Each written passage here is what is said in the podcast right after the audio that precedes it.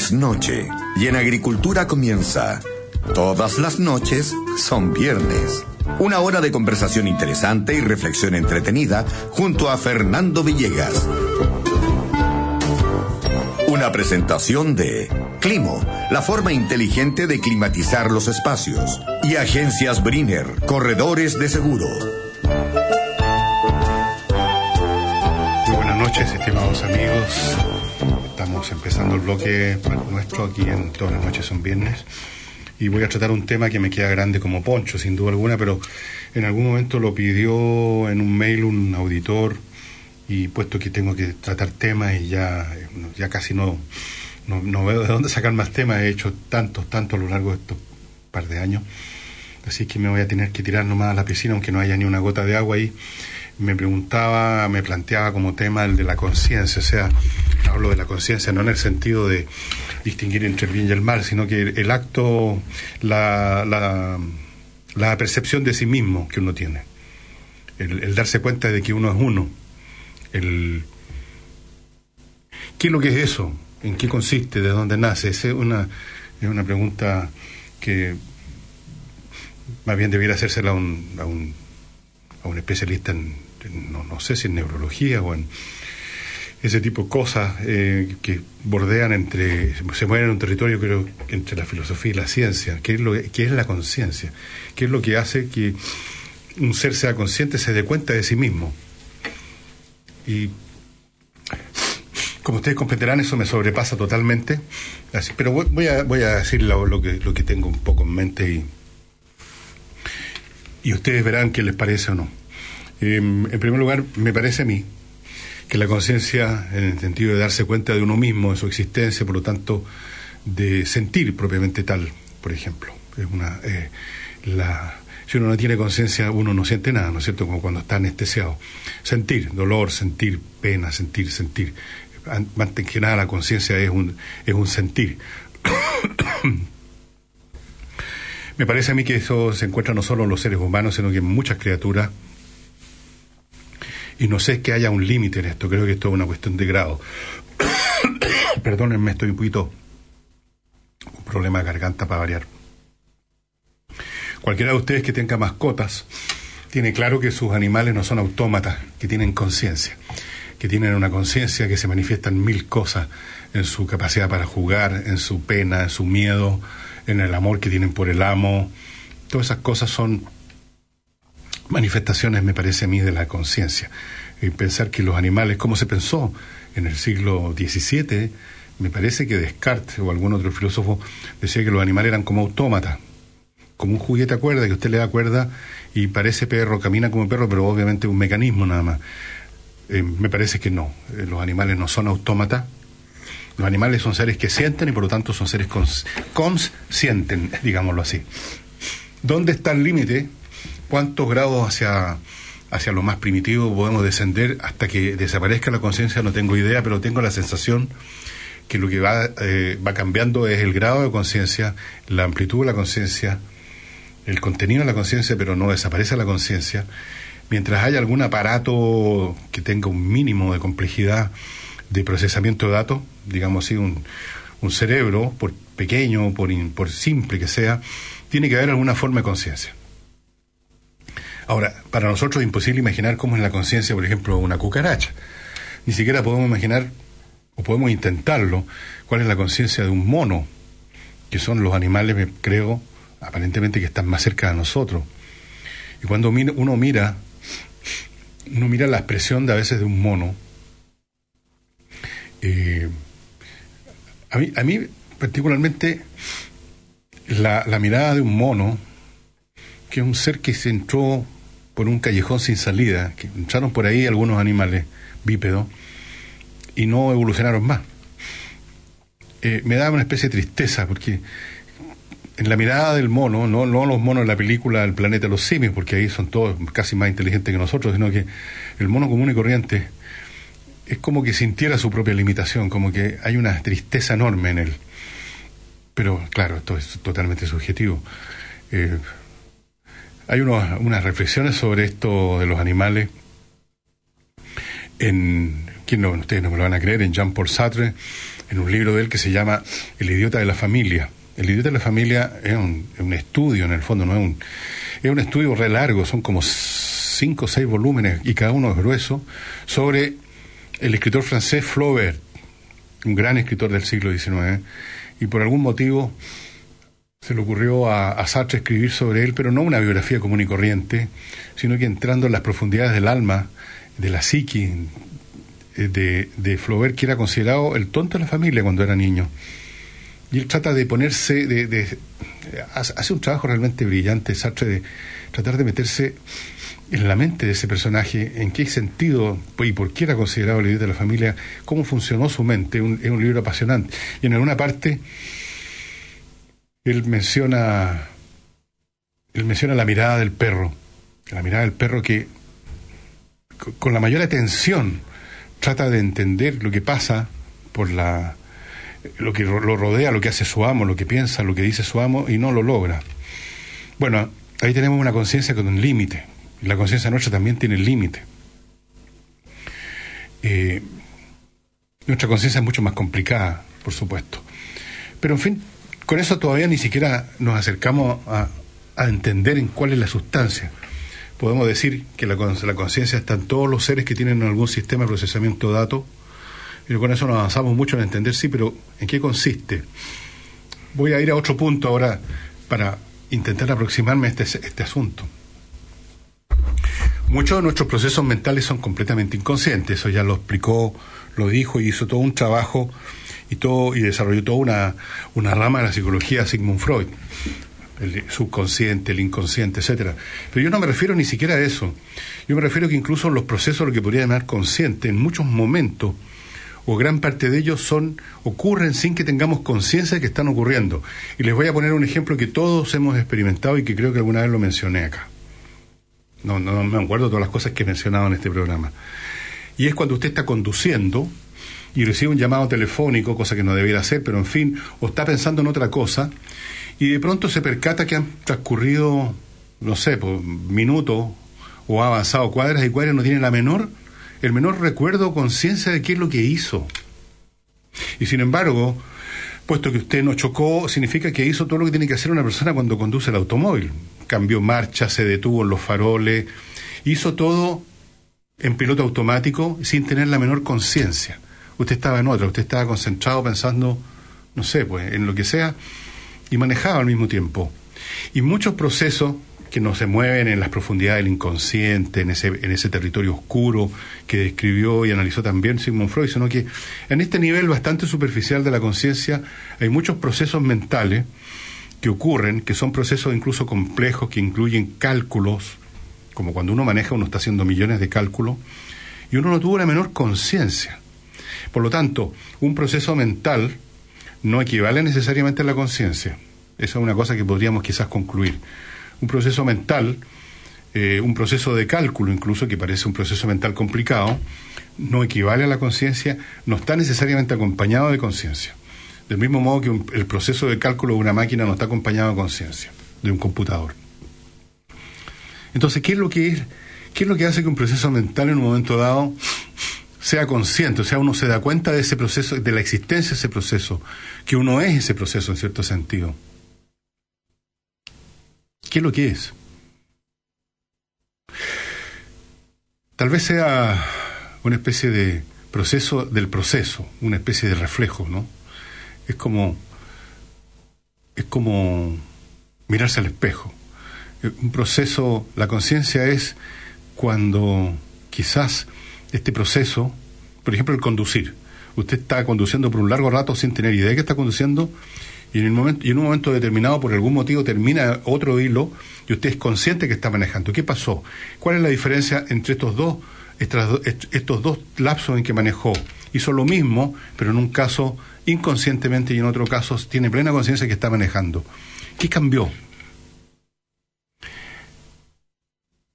¿Qué cambió? Eh, ¿qué, hizo que ese proceso se hiciera consciente? ¿Y qué es ser consciente en primer lugar? Ahí es donde uno empieza a quedarse sin palabras, por lo menos yo me empiezo a quedar sin palabras, yo no soy eh, un especialista en esta materia ni, ni de lejos. Em, no es, es como mirarse al espejo, es como, es como el proceso que se mira a sí mismo, una cosa así. No lo sé exactamente. Eh, sospecho que va por ese lado, pero ¿cómo se produce eso? Porque una decir que es como mirarse a sí mismo es meramente una, una metáfora casi. No, no tiene cómo se operacionaliza desde el punto de vista neurológico eso.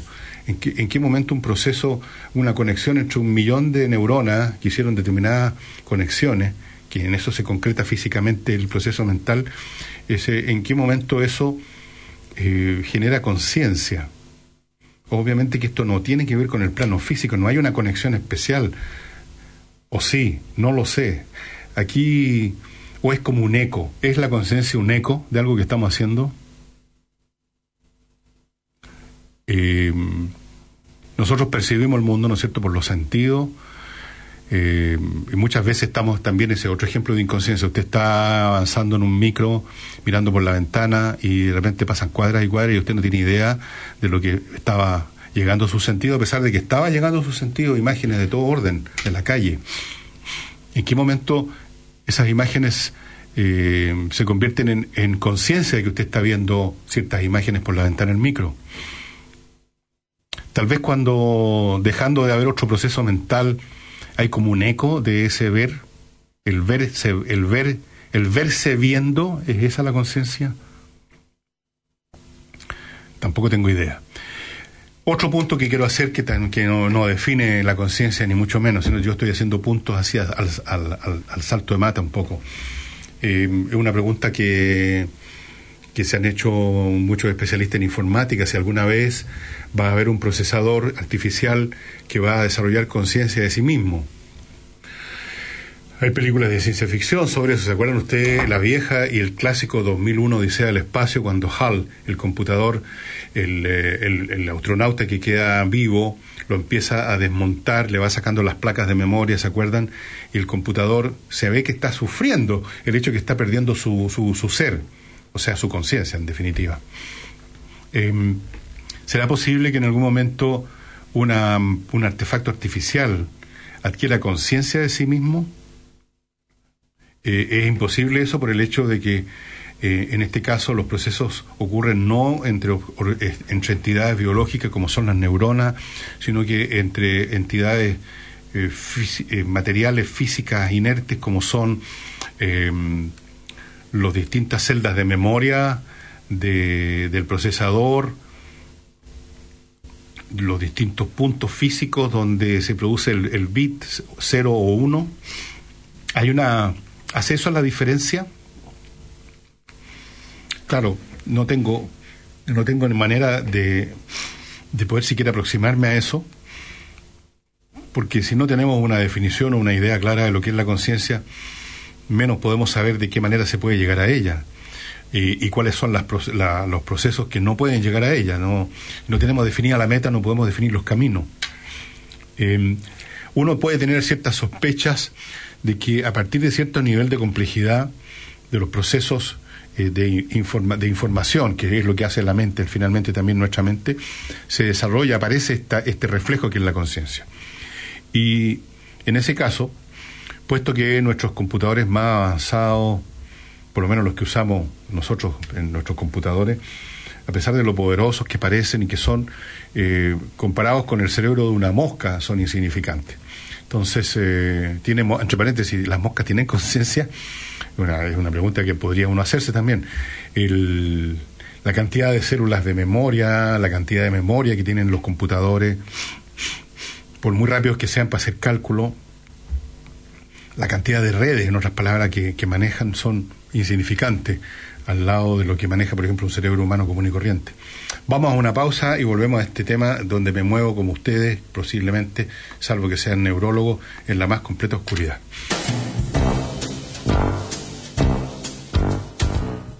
¿Te acuerdas que antes usábamos compact disc para la música? Y en las fiestas andabas con una caja de discos y si se rompían o se perdían, ¡chao! ¿Y te acuerdas que antes usábamos leña para calentar las casas? Leña.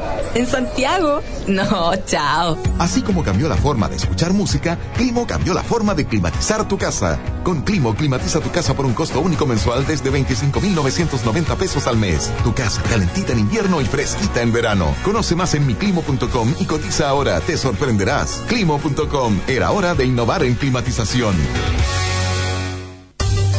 De seguro se trata, llame al 22 496 5000 y en solo tres tonos, un profesional estará a su servicio entregándole la mejor atención. Seguros para empresas y personas, seguros de bienes físicos y financieros, seguros de vida y salud. Más de 85 años al servicio de nuestros clientes. Agencias Brinner Corredores de Seguros, la calidad de servicio que usted necesita. Compadre, apurémonos porque parece que hay era. Tranquilo, se vienen tiempos mejores. Hay que votar por Piñera para presidente, pues, oiga. También hay que elegir core. Así que necesitamos uno que no nos deje clavado. Uno que haga la pega. ¡Como nosotros! Monkeberg, el core de Piñera. En Las Condes, Vitacura, Lo Barnechea, Providencia, Ñuñoa y La Reina, Manuel José Monkeberg, el core que hace la pega. Coopeuch cumple 50 años haciendo realidad los sueños de sus socios. Averigua cómo ser parte de la cooperativa en www.coopeuch.cl o llamando al 600-200-1200. Sé parte hoy de la cooperativa y podrás acceder a productos financieros responsables y disfrutar de los múltiples beneficios creados especialmente para sus socios. Coopeuch, 50 años unidos por lo que quieres. Este año me gustaría recorrer Europa. A mí me encantaría construir la piscina para este verano. Yo quiero empezar con mi emprendimiento. Yo me aburrí el auto. Me quiero comprar una moto. ¿Y tú? ¿Cuál es tu proyecto? Porque queremos hacerte la vida más simple. Te presentamos Préstamo Personal Vice, un plan perfecto para tus proyectos. Pídelo y conoce nuestras condiciones convenientes con la flexibilidad que necesitas para concretar tus ideas. Infórmate más en vice.cl. Banco Vice, simple para ti. Infórmese sobre la garantía estatal de los depósitos en su banco o en www.sbif.cl. Deportes en Agricultura, con la información deportiva del momento. Es una presentación de Hyundai Camiones y Buses, una empresa indomotora. Nueva Signature Guacamole de McDonald's, placer en crear. Scotiabank, auspiciador oficial del Campeonato Nacional. Un lapidario informe del juez César Deichler eh, para Esteban Paredes, de acuerdo a lo que ha trascendido de cara a la reunión del Tribunal de Penalidades del día de mañana. Ladrón CTM, ladrón, Q, pelao, malo, entre otras cosas, fue lo que escribió el juez que le habría dicho el atacante de Colo Colo. Además agrega que en el momento en que el cuarto juez, el señor Polich, me está informando estos hechos, el preparador físico de Colo Colo, Octavio Manera, se acerca nuevamente a nuestra ubicación, insistiendo en sus reclamos y pisa al señor Polich. Luego de eso, deja la banca técnica. Lapidario informe para la reunión de, de mañana del Tribunal de Disciplina. Estimados colaboradores, queremos comunicarles que nuestro afán por renovar esta empresa decidimos hacer un cambio radical. Desde hoy, esta empresa ya no se va a llamar Fletes Don Carlos. Desde ahora vamos a hacer Fletes Mr. Charles. Hay mejores formas de renovar tu negocio. Llegaron aires de renovación a Hyundai Camiones y Buses. Entrega tu viejo camión en parte de pago y llévate un camión Hyundai completamente nuevo en 12 cuotas sin interés. Por éxito total, extendimos la promoción. Aprovecha y renueva tu camión. Hyundai Camiones y Buses, marca de calidad mundial, una empresa indumotora. Bases legales y modelos en promoción en hyundaicamiones.cl. Ahora para los paladares más exigentes, la nueva Signature Guacamole de McDonald's. Y échale los balazos, güey. Oh, ¡Chingó el cabrón! ¡Órale! ¡Sigan cantando!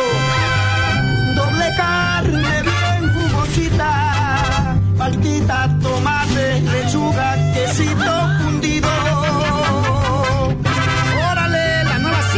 Guacamole de McDonald's. Es todo lo que te gusta de México. Recuerda, desde ahora toda la línea Signature también la puedes elegir con pollo o carne. Parecen una barra alentando a su equipo, pero no. Son clientes de Scotiabank que obtuvieron un 50% de descuento en las entradas para el campeonato con sus tarjetas de crédito Scotiabank. Escuchémonos un poco más. Parece que también se hicieron hinchas del banco. Hoy, tu pasión está más cerca que nunca. Vive toda la pasión del campeonato Scotiabank y compra tus entradas con 50% de descuento con tus tarjetas de crédito Scotiabank. Hazte cliente hoy. Más información en scotiabank.cl. Infórmese sobre la garantía estatal de los depósitos en su banco en sbif.cl.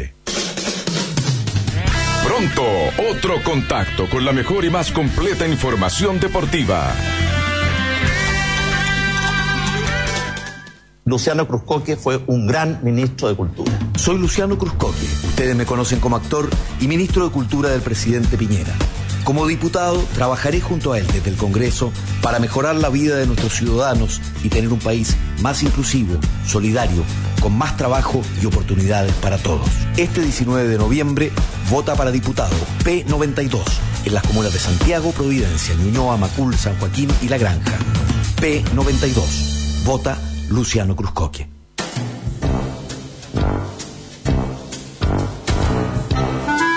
Estamos presentando por Agricultura, todas las noches son viernes. Un encuentro diferente con Fernando Villegas. Volvemos con nuestros auspiciadores, que ustedes ya conocen. Uno es eh, Climo, la empresa tecnológica que ha desarrollado el sistema más avanzado de climatización del, del universo, o por lo menos del planeta Tierra, basado en la física de la bomba de calor, un dispositivo que mueve el calor de un lado a otro. Si hace frío en su casa y usted cree que la calefacción, agarra calor que, del que está afuera, porque siempre hay calor aunque usted crea que está muerto, el aire está helado, pero hay, hay energía, hay calor, y se lo pone en su casa. Al revés, saca el calor de su casa y lo echa para afuera si, si usted tiene calor. Y eso lo hace con energía eléctrica, no hay aquí eh, quema de combustible, filamentos que hay que poner incandescente con un enorme gasto de electricidad, nada.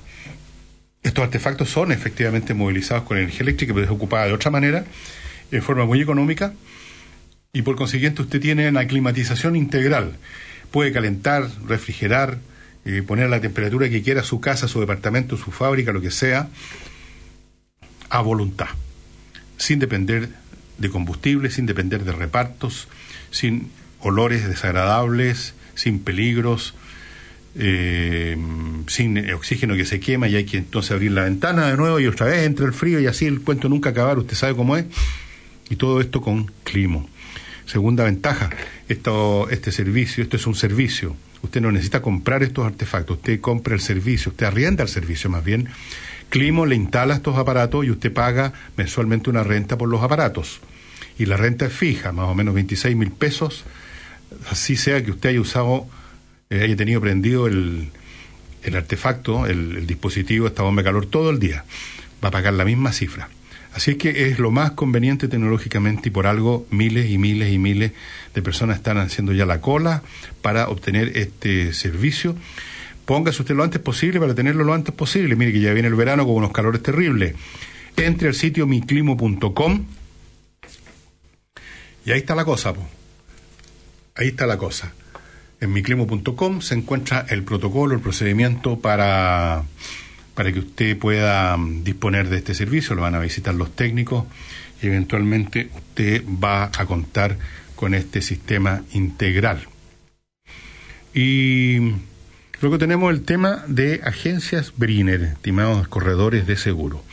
Un corredor de seguros no es alguien que le venda un seguro, sino que es alguien que corre para usted, que investiga para usted cuál es el seguro que más le conviene dada su situación si es un seguro para empresas, es un seguro para personas, es un seguro para, para, para quien sea. Y es bueno tener este, esta asesoría porque seguros hay muchos, empresas de seguro hay muchas, y no necesariamente todas son las más convenientes para usted. Y esta empresa, Briner, está funcionando hace 85 años, lo cual garantiza calidad, garantiza que ha estado sirviendo a, a la gente, a las empresas y por eso ha durado tanto tiempo. Fuera de eso, Briner, la agencia Briner, dispone de una certificación ISO. Esas certificaciones no se le entregan a cualquiera. ¿Y cómo hacer para conseguir el sistema?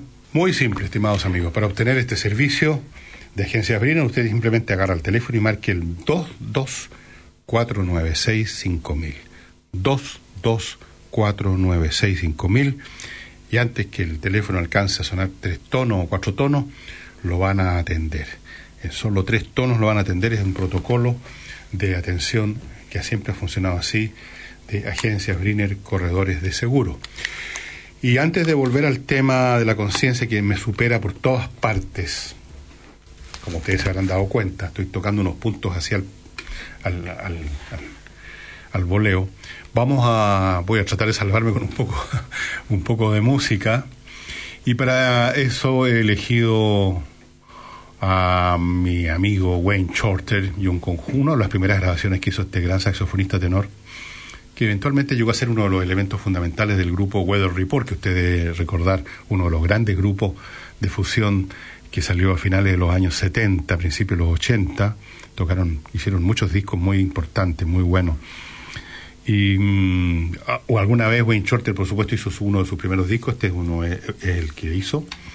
Y vamos a escuchar eh, este tema que se llama que se llama Dead End, o sea, una especie de callejón sin salida, un, unas y en realidad es un tema interesante porque no el tema no dice mucho, ¿eh?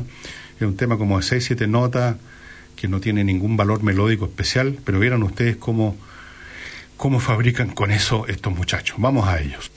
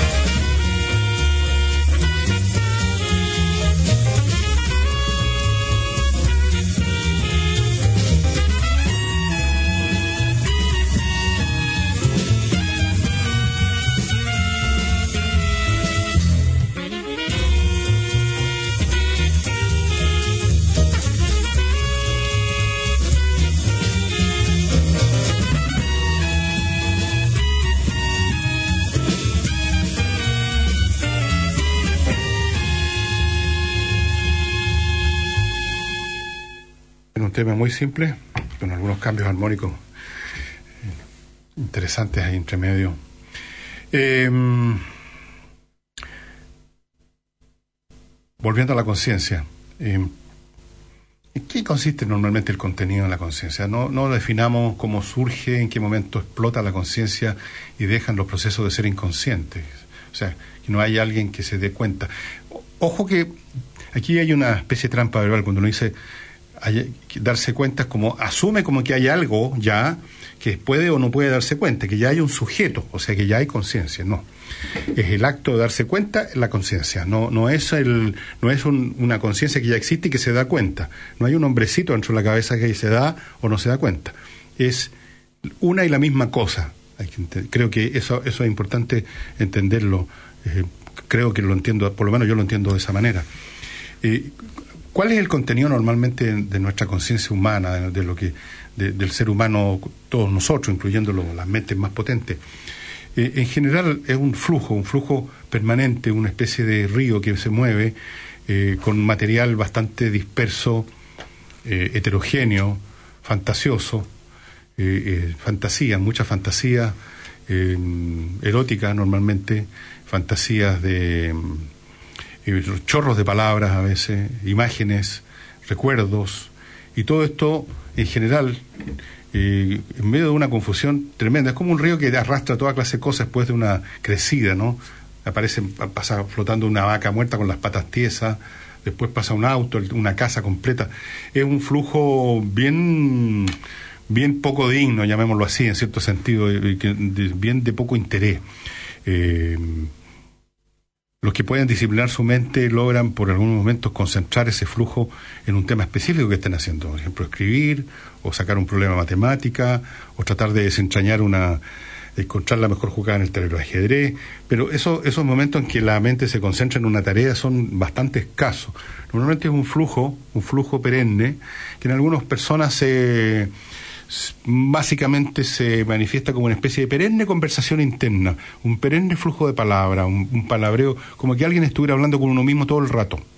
En eso consiste el contenido de la conciencia humana en la mayor parte del tiempo. Y es curioso e interesante que se ha estudiado muchas veces cuál es el secreto de la creación de los grandes genios en eh, las más distintas actividades. Y mm, en ello no es muy diferente. El, proceso que conduce a su obra genial no es consciente normalmente. Eh, y si ustedes se examinan a sí mismos, porque para esto no es necesario ser un genio, eh, muchas cosas que se les ocurren, ustedes no tienen conciencia de cómo se les ocurren, sino que aparecen como terminadas ya listas.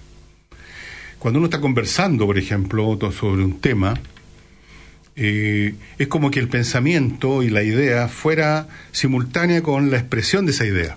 No hay un proceso previo en que eh, alguien o algo dentro de nosotros hace un raciocinio y luego, una vez que lo terminó y llegó a ciertas conclusiones, lo traduce en palabras para decirlo. Em, parece ser, incluso cuando no hay nadie en nuestra conversación interna, que la cosa brota simplemente. Eh, la invención, incluso a veces que puede ser una invención brillante, brota y uno no tiene la más mínima idea de cómo, de dónde vino. Y muchas de eso, de hecho, en, en su biografía o en su entrevista, estas personas geniales eh, hablan, por ejemplo, de que es un don del cielo, la se habla de la inspiración, por ejemplo. Cuando hablan de la inspiración quieren decir que no tienen ni idea de dónde vino la idea, en definitiva. O sea, vino de afuera. Fue, alguien les dio un beso en la frente, eh, o Dios, Haydn, por ejemplo, este famoso compositor, eh, antes de componer se ponía a rezar para que Dios le diera idea. O sea, las ideas aparecían. Las ideas aparecen, las ideas se desarrollan y uno se da cuenta de ellas cuando ya están desarrolladas y listas. Esa es la realidad, creo yo. Uno no tiene mucha conciencia en la construcción de la idea. Cuando, fíjense ustedes, al contrario, cuando uno tiene un problema y trata de resolverlo conscientemente, haciendo un análisis consciente, normalmente no llega a ninguna parte, ¿no es verdad? Se da vuelta en palabras que van y vienen, de repente pierdes el hilo, además. Se va la concentración, tocaron el timbre, sonó el teléfono, y uno se da vuelta eh, en círculo. Eh, normalmente la solución del problema viene no se sabe de dónde y uno es consciente de ella no en su proceso de construcción, sino que cuando está terminado, o sea, entrega llave en mano, por así decirlo, de la idea. ¿No es así? Esto demuestra, una vez más, que la conciencia no es lo mismo que los procesos de raciocinio, que los procesos creativos, que los procesos mentales, sino que esos procesos mentales ocurren y transcurren y la conciencia es un reflejo de ello. No es el actor principal, no es el creador de las ideas o de los pensamientos, es meramente, por así decirlo, un testigo presencial que se da cuenta de que está, es como estar mirando ese río. Eh, uno es consciente porque está mirando ese río muchas veces, pero normalmente uno no mira nada, o uno mira una partecita pequeña del río, esa es la otra cosa. Nosotros, ese reflejo que es la conciencia, es la conciencia solo de una fracción de lo que está pasando, incluso, llamémoslo así, en, esa, en ese nivel llamado conciencia. ¿Para qué hablar del inconsciente? No tenemos la más mínima idea. Por eso se llama inconsciente. Tenemos una conciencia mínima de los procesos mentales que estamos teniendo creemos tenerla toda, esa es una ilusión. Uno, uno cree que en el acto que está hablando, como yo en este momento ante usted o que ustedes están escuchando, está completada el espacio de la conciencia. No es así. No es así. Está completado lo que está completado. Y por supuesto no podemos ver más allá de eso. Y uno se crea la ilusión que eso es todo. Pero me parece a mí que no es todo. Y la prueba está, como digo, en estas soluciones que suponen procesos mentales, no inconscientes, sino que procesos mentales, llamémoslo así, manejados en el campo en el campo, en el ámbito del, del simbolismo, de la matemática, del, del, verbo, que ya no es un proceso de imagen o de deseo como se, como se puede manejar las cosas en el inconsciente. No. Y sin embargo, no tenemos plena conciencia, tenemos conciencia de lo que tenemos conciencia, y esa conciencia parece llenarlo todo y no es más que un fosforito prendido en medio del bosque. Vamos a una pausa y volvemos.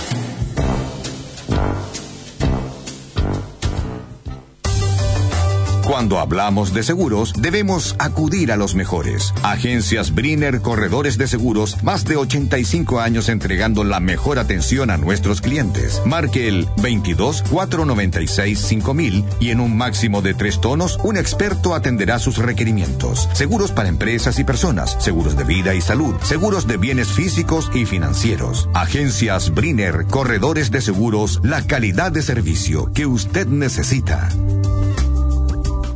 ¿Te acuerdas que antes usábamos compact disc para la música? Y en las fiestas andaba con una caja de discos y si se rompían o se perdían, ¡chao! ¿Y te acuerdas que antes usábamos leña para calentar las casas? Leña.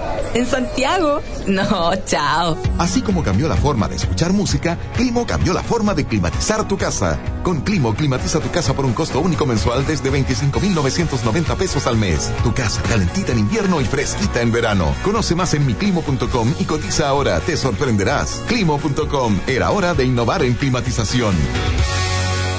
Pollo asado al limón con ensalada de repollo y vino tinto. Totinovi y yo porré de Dalasaen con Molly Aldoasa.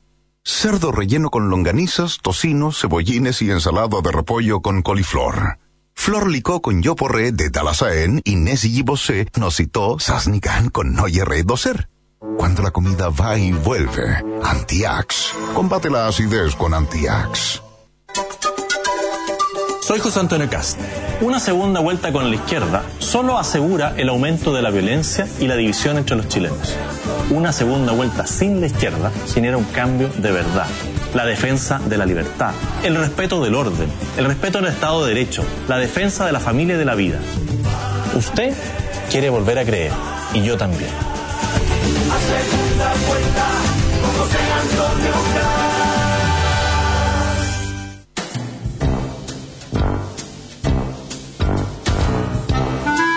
Estamos presentando por Agricultura, todas las noches son viernes. Un encuentro diferente con Fernando Villegas. Eh, yo como, les digo, eh, eh, la, la conciencia la conciencia de la que somos conscientes, digamos, abarca una, un, una pequeña porción del contenido de esa conciencia y no agarra ninguna porción del subconsciente o del inconsciente. Por algo son inconsciente y subconsciente. Ahora, otra pregunta que uno se hace es, eh, eh, ¿podemos quizás más o menos hacernos una idea de los procesos de la conciencia de un animal inferior a nosotros? Eh, quitándonos cosas así, quitándonos a ver cómo sería ser consciente sin palabras, sin este discurso permanente que está girándonos dentro de la cabeza.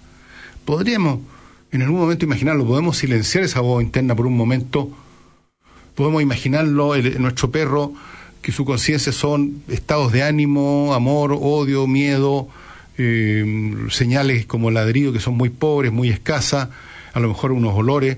Podríamos llegar quizás a concebir eso. Lo que no podemos llegar a concebir nunca es el contenido de una mente superior. ¿Cómo será la mente de un alienígena que tenga una mente mucho más poderosa que la nuestra? ¿Cómo puede hacer su conciencia y sus contenidos de conciencia? Es absolutamente inconcebible. Hay un autor que decía, estoy hablando de un autor, de un escritor, que decía que la mente de un escritor es capaz de penetrar la mente de cualquiera, menos la mente de un escritor superior. ¿Qué les parece esa- ese balsazo? o sea, se supone, yo soy escritor, como ustedes saben, he escrito un montón de libros, entonces se supone que yo soy capaz de darme cuenta, de cachar, por así decirlo, eh, cómo funciona la mente de cualquier persona, menos de un escritor superior a mí, que hay, hay muchísimo. No puedo entrar en eso por definición. Como alguna vez dije en un programa, uno puede comprender lo que puede comprender, eh, uno puede apreciar lo que puede apreciar, uno está limitado inexorablemente por su por lo que es, por su mente, por su formación. Pero la conciencia produce esta sensación ilusoria, miren qué interesante esto, eh, yo lo descubrí con el tiempo. La conciencia, como es conciencia, da la sensación de que uno abarca todo el espacio de lo consciente, de todo el espacio de lo concebible y lo posible. Y que no hay, no, no hay nada más allá de eso. No podemos concebir una conciencia superior a la que nosotros mismos tenemos. Del mismo modo que un perro no puede concebir el universo mental en que nos movemos con el, con el lenguaje, por ejemplo. Es para él inconcebible, porque no está en- dentro de su propia mente. Él puede concebir solamente lo que alcanza a concebir y es probable que él también asuma que eso es todo, ese es el mundo.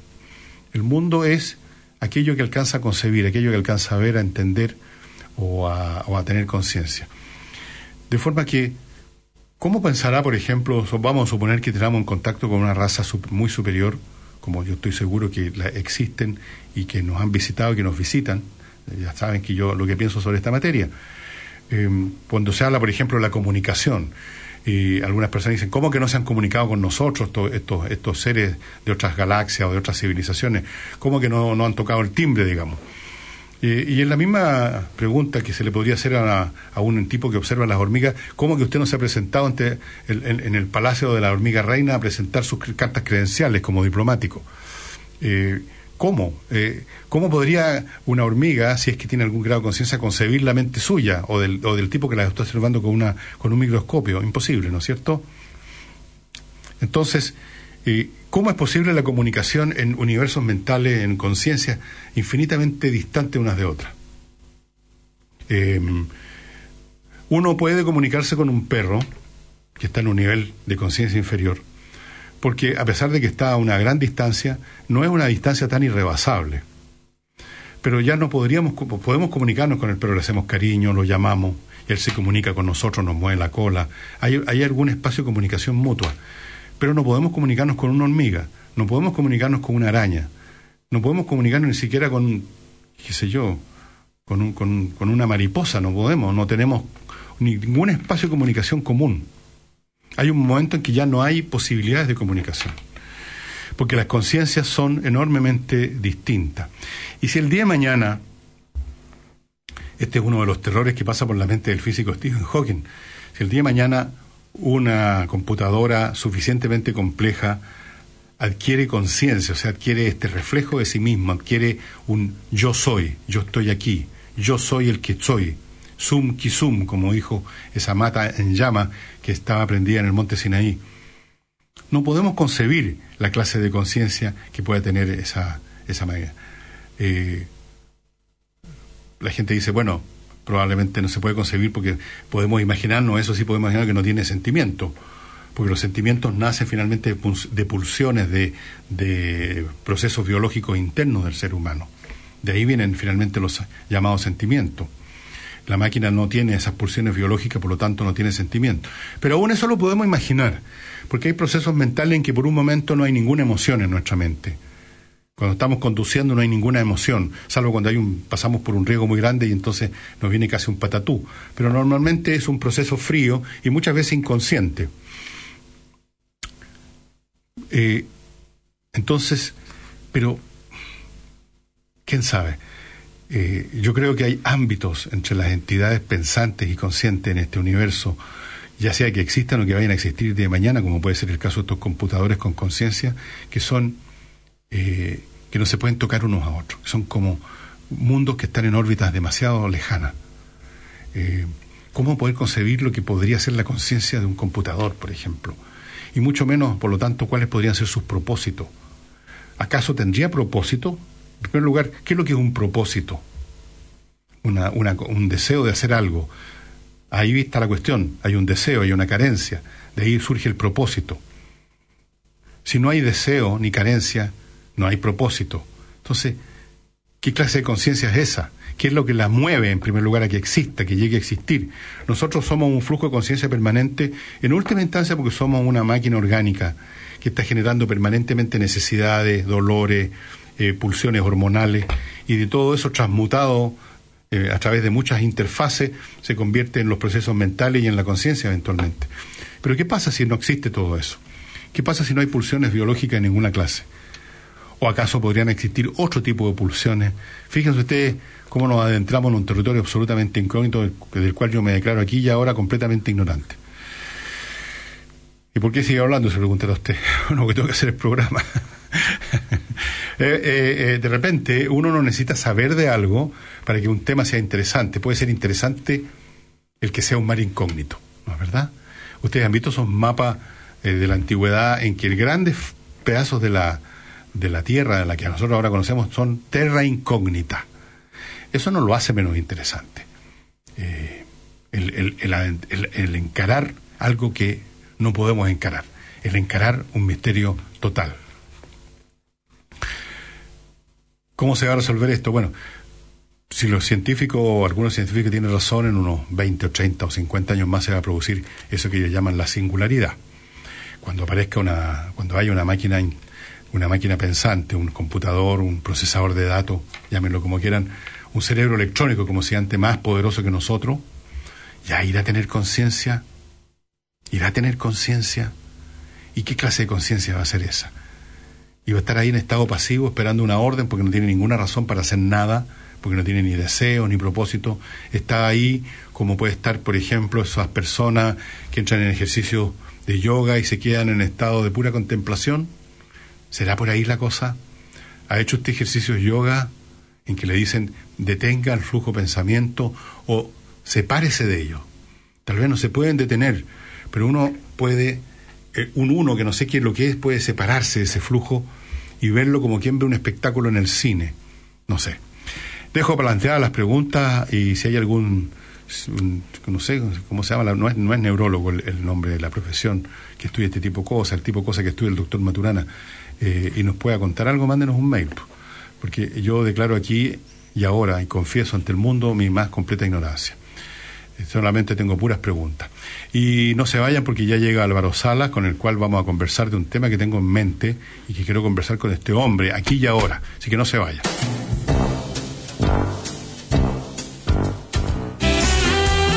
Hora de El Consejo Inmobiliario, con ofertas y las mejores opciones para la compra de su propiedad. Una presentación de Inmobiliaria Noyagam con su edificio de Ezequiel Fernández 1938, Ñuñoa. Y edificio Arboleda de Inmobiliaria Américo Vespucio. En Ñuñoa, Inmobiliaria Noyagam invita a conocer el edificio Ezequiel Fernández 1938, ubicado en uno de los sectores más tradicionales de la comuna. Cuenta con espectaculares departamentos de tres dormitorios pensados 100% en la familia. Arquitectura moderna y vanguardista, quincho con vista panorámica, jardines interiores, exteriores y mucho más, destacándose como un edificio de calidad superior. No deje de visitar la sala de ventas y piloto en Ezequiel Fernández 1938, fono 222 37 39 60, www.noyagam.cl. Disfruta de toda la conectividad en el mejor sector de Las Condes. Edificio Arboleda. Excelente ubicación cercano a Avenida Colón y Américo Vespucio. Todo lo que necesitas en un solo lugar, con amplios espacios y finas terminaciones. Descubre un diseño único a un precio irrepetible. Departamentos de 3 y 4 dormitorios de 100 a 237 metros cuadrados totales desde 6.660 UF. Visite nuestro espectacular piloto en Avenida Américo Vespucio 984, esquina Cristóbal Colón Las Condes, o entra a www.iarboleda.cl. Fue el Consejo Inmobiliario, una presentación de Inmobiliaria Noyagam, con su edificio de Ezequiel Fernández 1938 Ñuñoa y Edificio Arboleda de Inmobiliaria Américo Vespucio. ¿Has pensado que en el futuro el sol se puede convertir en el principal motor financiero del mundo? Sura Asset Management Chile te invita al sexto Sura Summit, presentando en gira por Latinoamérica a Peter Diamandis, cofundador de Singularity University, reconocido por el New York Times por sus bestsellers, donde plantea un futuro de abundancia en que todo es posible. Prepárate para vivir mejor de lo que piensas. En México, Colombia, Perú y Chile. Más información en surasummit.com. Exclusivo para clientes seguros de vida Sura y corredores de bolsa Sura. Asistencia por invitación personal e intransferible. Cupos limitados. Deportes en Agricultura, con la información deportiva del momento. Es una presentación de Hash Papis te invita a andar feliz por la vida. Club Hípico, el club donde ganas más. Yerba mate Amanda, la maduración justa. Pese a los deseos de Alexis Sánchez de partir, el Arsenal insistiría para que se quede. Así al menos publicó The Telegraph. El rotativo británico sostiene que los Gunners le ofrecieron 330 mil dólares a la semana al tocopillano para que siga después que termine su contrato. Dicha cifra se traduce en 1.32 millones mensuales, lo que convertiría al Niño Maravilla en el segundo jugador mejor pagado de la Premier League tras Paul Pogba. Pese al interés, el rotativo sostiene que Sánchez sigue pensando en jugar la Champions League y esto lo alejaría de seguir en el Arsenal. Hash Papis te invita a andar feliz por la vida. El optimismo es una actitud permanente de volver a empezar, de analizar, de estudiar los hechos para comprender mejor los errores, para así mejorarlos y lograr las metas propuestas. Hash Papis, walk happy. Y estamos a con el 17 el pitbull. Partieron. Por los paros tomando la delantera el príncipe. Lo sigue muy de cerca Niño Maravilla. Por fuera atropella Turboman en el tercer lugar y entran a tierra derecha. Si te apasiona la emoción del fútbol, la hípica te va a encantar. Ven al Club Hípico y juega las carreras de caballos a pasos del Metro Parque O'Higgins o desde donde estés en clubhípico.cl. Carreras todos los días viernes y los lunes por medio. Club Hípico, el club donde ganas más. Yerba mate Amanda, me gusta, me gusta. El sabor de Amanda, me gusta, me gusta. Me acompaña y me da energía. Yerba mate Amanda, me gusta. Yerba mate Amanda, la maduración justa. Pronto, otro contacto con la mejor y más completa información deportiva. La experiencia de viajar comienza antes de que el piloto diga. Puertas en automático, crosscheck y reportar. Antes de que te den la bienvenida. Welcome, sir. Comienza a disfrutar antes de llegar a tu destino. Bienvenido al Banco de Chile Travel Lounge del Aeropuerto Internacional de Santiago. El único salón VIP exclusivo para clientes del Banco de Chile con tarjetas de crédito Travel Club, donde vivirás una experiencia de confort y relajo con diseño de vanguardia, cava de vinos premium y excepcional gastronomía para comenzar un gran viaje. Infórmate sobre los cupos y accesos en bancochile.cl. Agricultura 92.1 en Santiago. En Osorno 92.1. Disfruta al máximo del sol con los lentes polarizados Polyblock de óptica Schilling, ya que eliminan los reflejos de la luz natural y bloquean el 100% de los rayos UVA y UVB, ayudando a prevenir el deterioro prematuro alrededor de los ojos. Encuéntralos en ópticas Schilling, tu salud visual en las mejores manos. A tus ojos lo mejor. Por calidad, Schilling. Ópticas Schilling. Ver y verse mejor le indica la hora. 10 de la noche. 58 minutos.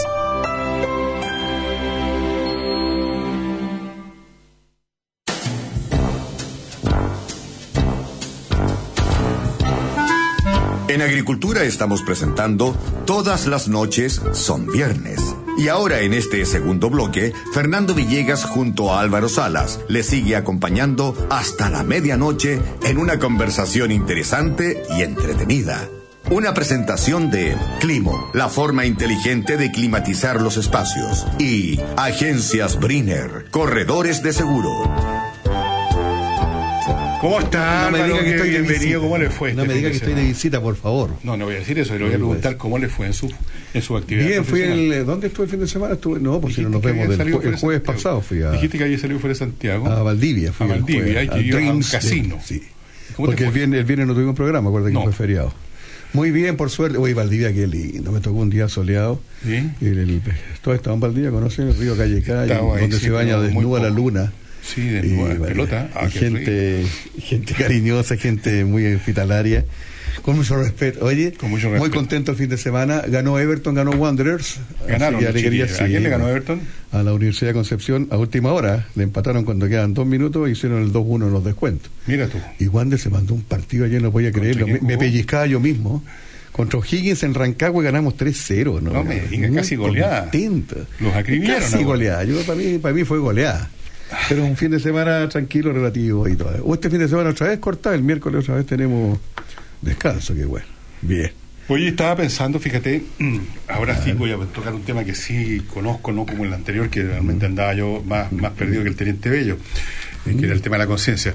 Pero yo, a propósito de conciencia, me acuerdo como una, un mundo, un mundo encantado, un mundo de fantasía, un mundo paradisíaco, la era en que éramos niños, ¿Ya? ellos habían llegado a las vacaciones, ya estábamos en vacaciones, había pasado la Pascua, el Año Nuevo, llegaba enero Y había que salir. había que salir, porque siempre en general salimos, eh, en esa época los niños salíamos en enero, ahora se sale más en febrero, pero era enero. Y entonces, febrero, ponte tú, en el caso mío era ir a la casa de mis tíos en Valparaíso, otros irían a otro lado. Eh, y todo eso, lo, el- el- la idea de que venía la, del viaje, que en tal fecha salíamos de viaje, que veíamos a la mamá preparando las maletas, que además antes se viajaba, pero poco menos que con el ropero Ah, completo. Y la previa. Miles de maletas. La previa del viaje era interminable. Que el llamado telefónico que había que pedirle a la telefonista, aló, eh, pero media hora más tenemos el teléfono para preparar, eh, oye, partimos en el tren de las seis, Oye, llegamos el- y a grito, en, vamos a a grito. en la época el teléfono de recado. Anota mi teléfono es de recado, es del almacén de la esquina y tú me llamas y no, me van a buscar, no tengo ningún problema. Claro, había, gente que recurría a eso porque era Sí, difícil bueno. conseguir teléfono. Y todo era un proceso que partía como 10 días o 20 días antes y, y se saboreaba y veías a tu mamá preparando las maletas, unas maletas de cuero gigante, ¿te acuerdas? Unas maletas y te ponían... Sin ruedas. Sin nada de ruedas, esa, esa, esa ciutiquería Oye, de hubo media no, que hubo no, espérate, hubo mucha gente que perdió su trabajo. Yo tu- tuve hasta un pariente cercano, no, no era pariente mío, pero que ca- trabajaba en la estación Puerto en Valparaíso de trenes. Y era, era la cantidad de gente que trabajaba cargando maletas y que esas propinas carritos claro. de madera, ¿te acuerdas? La- y ahora con la, quedaron todos quedaron gente con las, No, las maletas ruedas. Yo creo que habría que formar una vicaría de la solidaridad con los, con los maleteros. Con los maleteros de esa época. Bueno, era toda una cosa. Y después, ¿para qué hablamos del día? Para mí, por lo menos, era así. Yo no sé cómo viajabas tú El día que a otro lado. El momento en que uno llegaba a la hora y, y ya uno como que se despedía de las cosas habituales, como que fuera a irte a otro planeta, y te ibas a la estación. La estación en de el caso mío, tren. a la estación Mapocho, que era una estación de trenes, no lo que es ahora, que es cualquier cosa. Centro de Y exposición. entonces entrabas al primero el, el hall. Y tu mamá ya tenía los pasajes porque los había comprado todo con Y una cosa anticipación. enorme, hace un edificio alto. Entonces uno veía una puerta de vidrio. Y todo se escucha como con eco, ¿cierto? Ah, ya escuchaba un parlante que estaba en el tren con destino a la línea 4 de la cuestión. Y finalmente entonces, se abría esa cancela, te pedían unos pasajes, la cuestión, y venía esta enorme escalinata, que todavía existe, por supuesto, de piedra, hacia el andén. Y tú ya sentías ahí el olor a estación. La estación ferroviaria es un olor que era una mezcla de grasa, de los anchumaceras de la, de la rueda, la grasa que está acumulada en los rieles por generaciones, olor como a electricidad, olor a locomotora, olor a maletas. A cuero. A cuero, olor, no voy a decir olor a... Oye, ojalá, mu- mucha gente viajaba con alimento, acuérdate que los viajes eran largos. Sí, pues. Cocaví. Y entonces, espérate, pues si esto tenía millones, entonces bajábamos la escalera y ya estábamos en la cola del tren. que eran los carros de segunda o de tercera, Sí, que tenía, me acuerdo que tenía atrás, era como una barandita, Mm. y había una placa metálica roja grande que decía eh, Valparaíso, ponte tú en el caso. Y asientos de, Empezaba- oye, la tercera clase, avanzar. asientos de madera. Empezabas a avanzar weón, por el andén largo hasta que llegaba a los carros donde estaban tu- numerados de primera, unos carros muy bonitos, que me acuerdo unos carros rojos. Y si tenías suerte, si tu padre y tu madre eran generosos, te hacían avanzar un poco más para ver a ese Dios que era el maquinista. Un tipo situado como a Allá 20 arriba, metros de altura, que estaba acodado en la ventanilla de la locomotora en el morro, mirando con desprecio a nosotros los infelices que estábamos como hormigas, deambulábamos como hormiga en el, en el, en el andén. Él estaba en el cielo. Él era, él era el Dios que iba a manejar ese ¿Cómo llegar allá arriba esos señores? ¿Cómo güey? llegar allá arriba? Y entonces veía, yo caía emocionado, yo me podía haber puesto a llorar, bueno, estoy en este momento estoy con las lágrimas en los ojos, viendo esas enormes locomotoras, bueno, las- especialmente la Serpiente de Oro, que era una maravillosa locomotora, la más grande que había siempre en Chile, es la más grande. Y después el subirse al tren, y venía la fase de las despedidas, ¿te acuerdas tú? si se te había Uh, llevado alguien, entonces tú te asomabas en la ventanilla del tren y otro se despedía. quedaba en el andén y empezaron una serie de conversaciones. Y bueno, y, oye, acuérdate de que llamar a no sé qué. Escribe, pues, Y manden fruta, sí, manden fruta. cuestión. Y de repente, el pito. El pito. Y presentía el primer, ¡ca! el primer tirón y empezaba a lentamente, unos pocos centímetros por segundo a moverse. y la persona que te acompañaba iba caminando al lado de la ventanilla todavía. Oye, pero Eh. acuérdate de saludar a, a- a la Enriqueta, dile de parte mía que la voy, a- voy a mandarle una cara, porque se mandaban cartas, probablemente. Y ya empezaba a acelerar más y ya la, persona empezaba a quedar Sa- sa- saquen fotos, manden. Claro, sí, verdad. y luego se empezaron a sentir los primeros tac, Cha, cha. cuando Claro. ya empezaba a sentirse el paso de, la, de los buggies por, los, por, los, por las uniones, los rieles. Y así era todo un, un protocolo Oye, y es- que lo recuerdo de memoria. uno era niño, imagínate los pololos, los novios, cuando iban a dejar a su pareja, y ahí era un, un- un mar de lágrimas. po. Esa despedida era muy triste. Muchas películas han usado esa- ese, ese efecto de la, la despedida en el tren, es muy triste.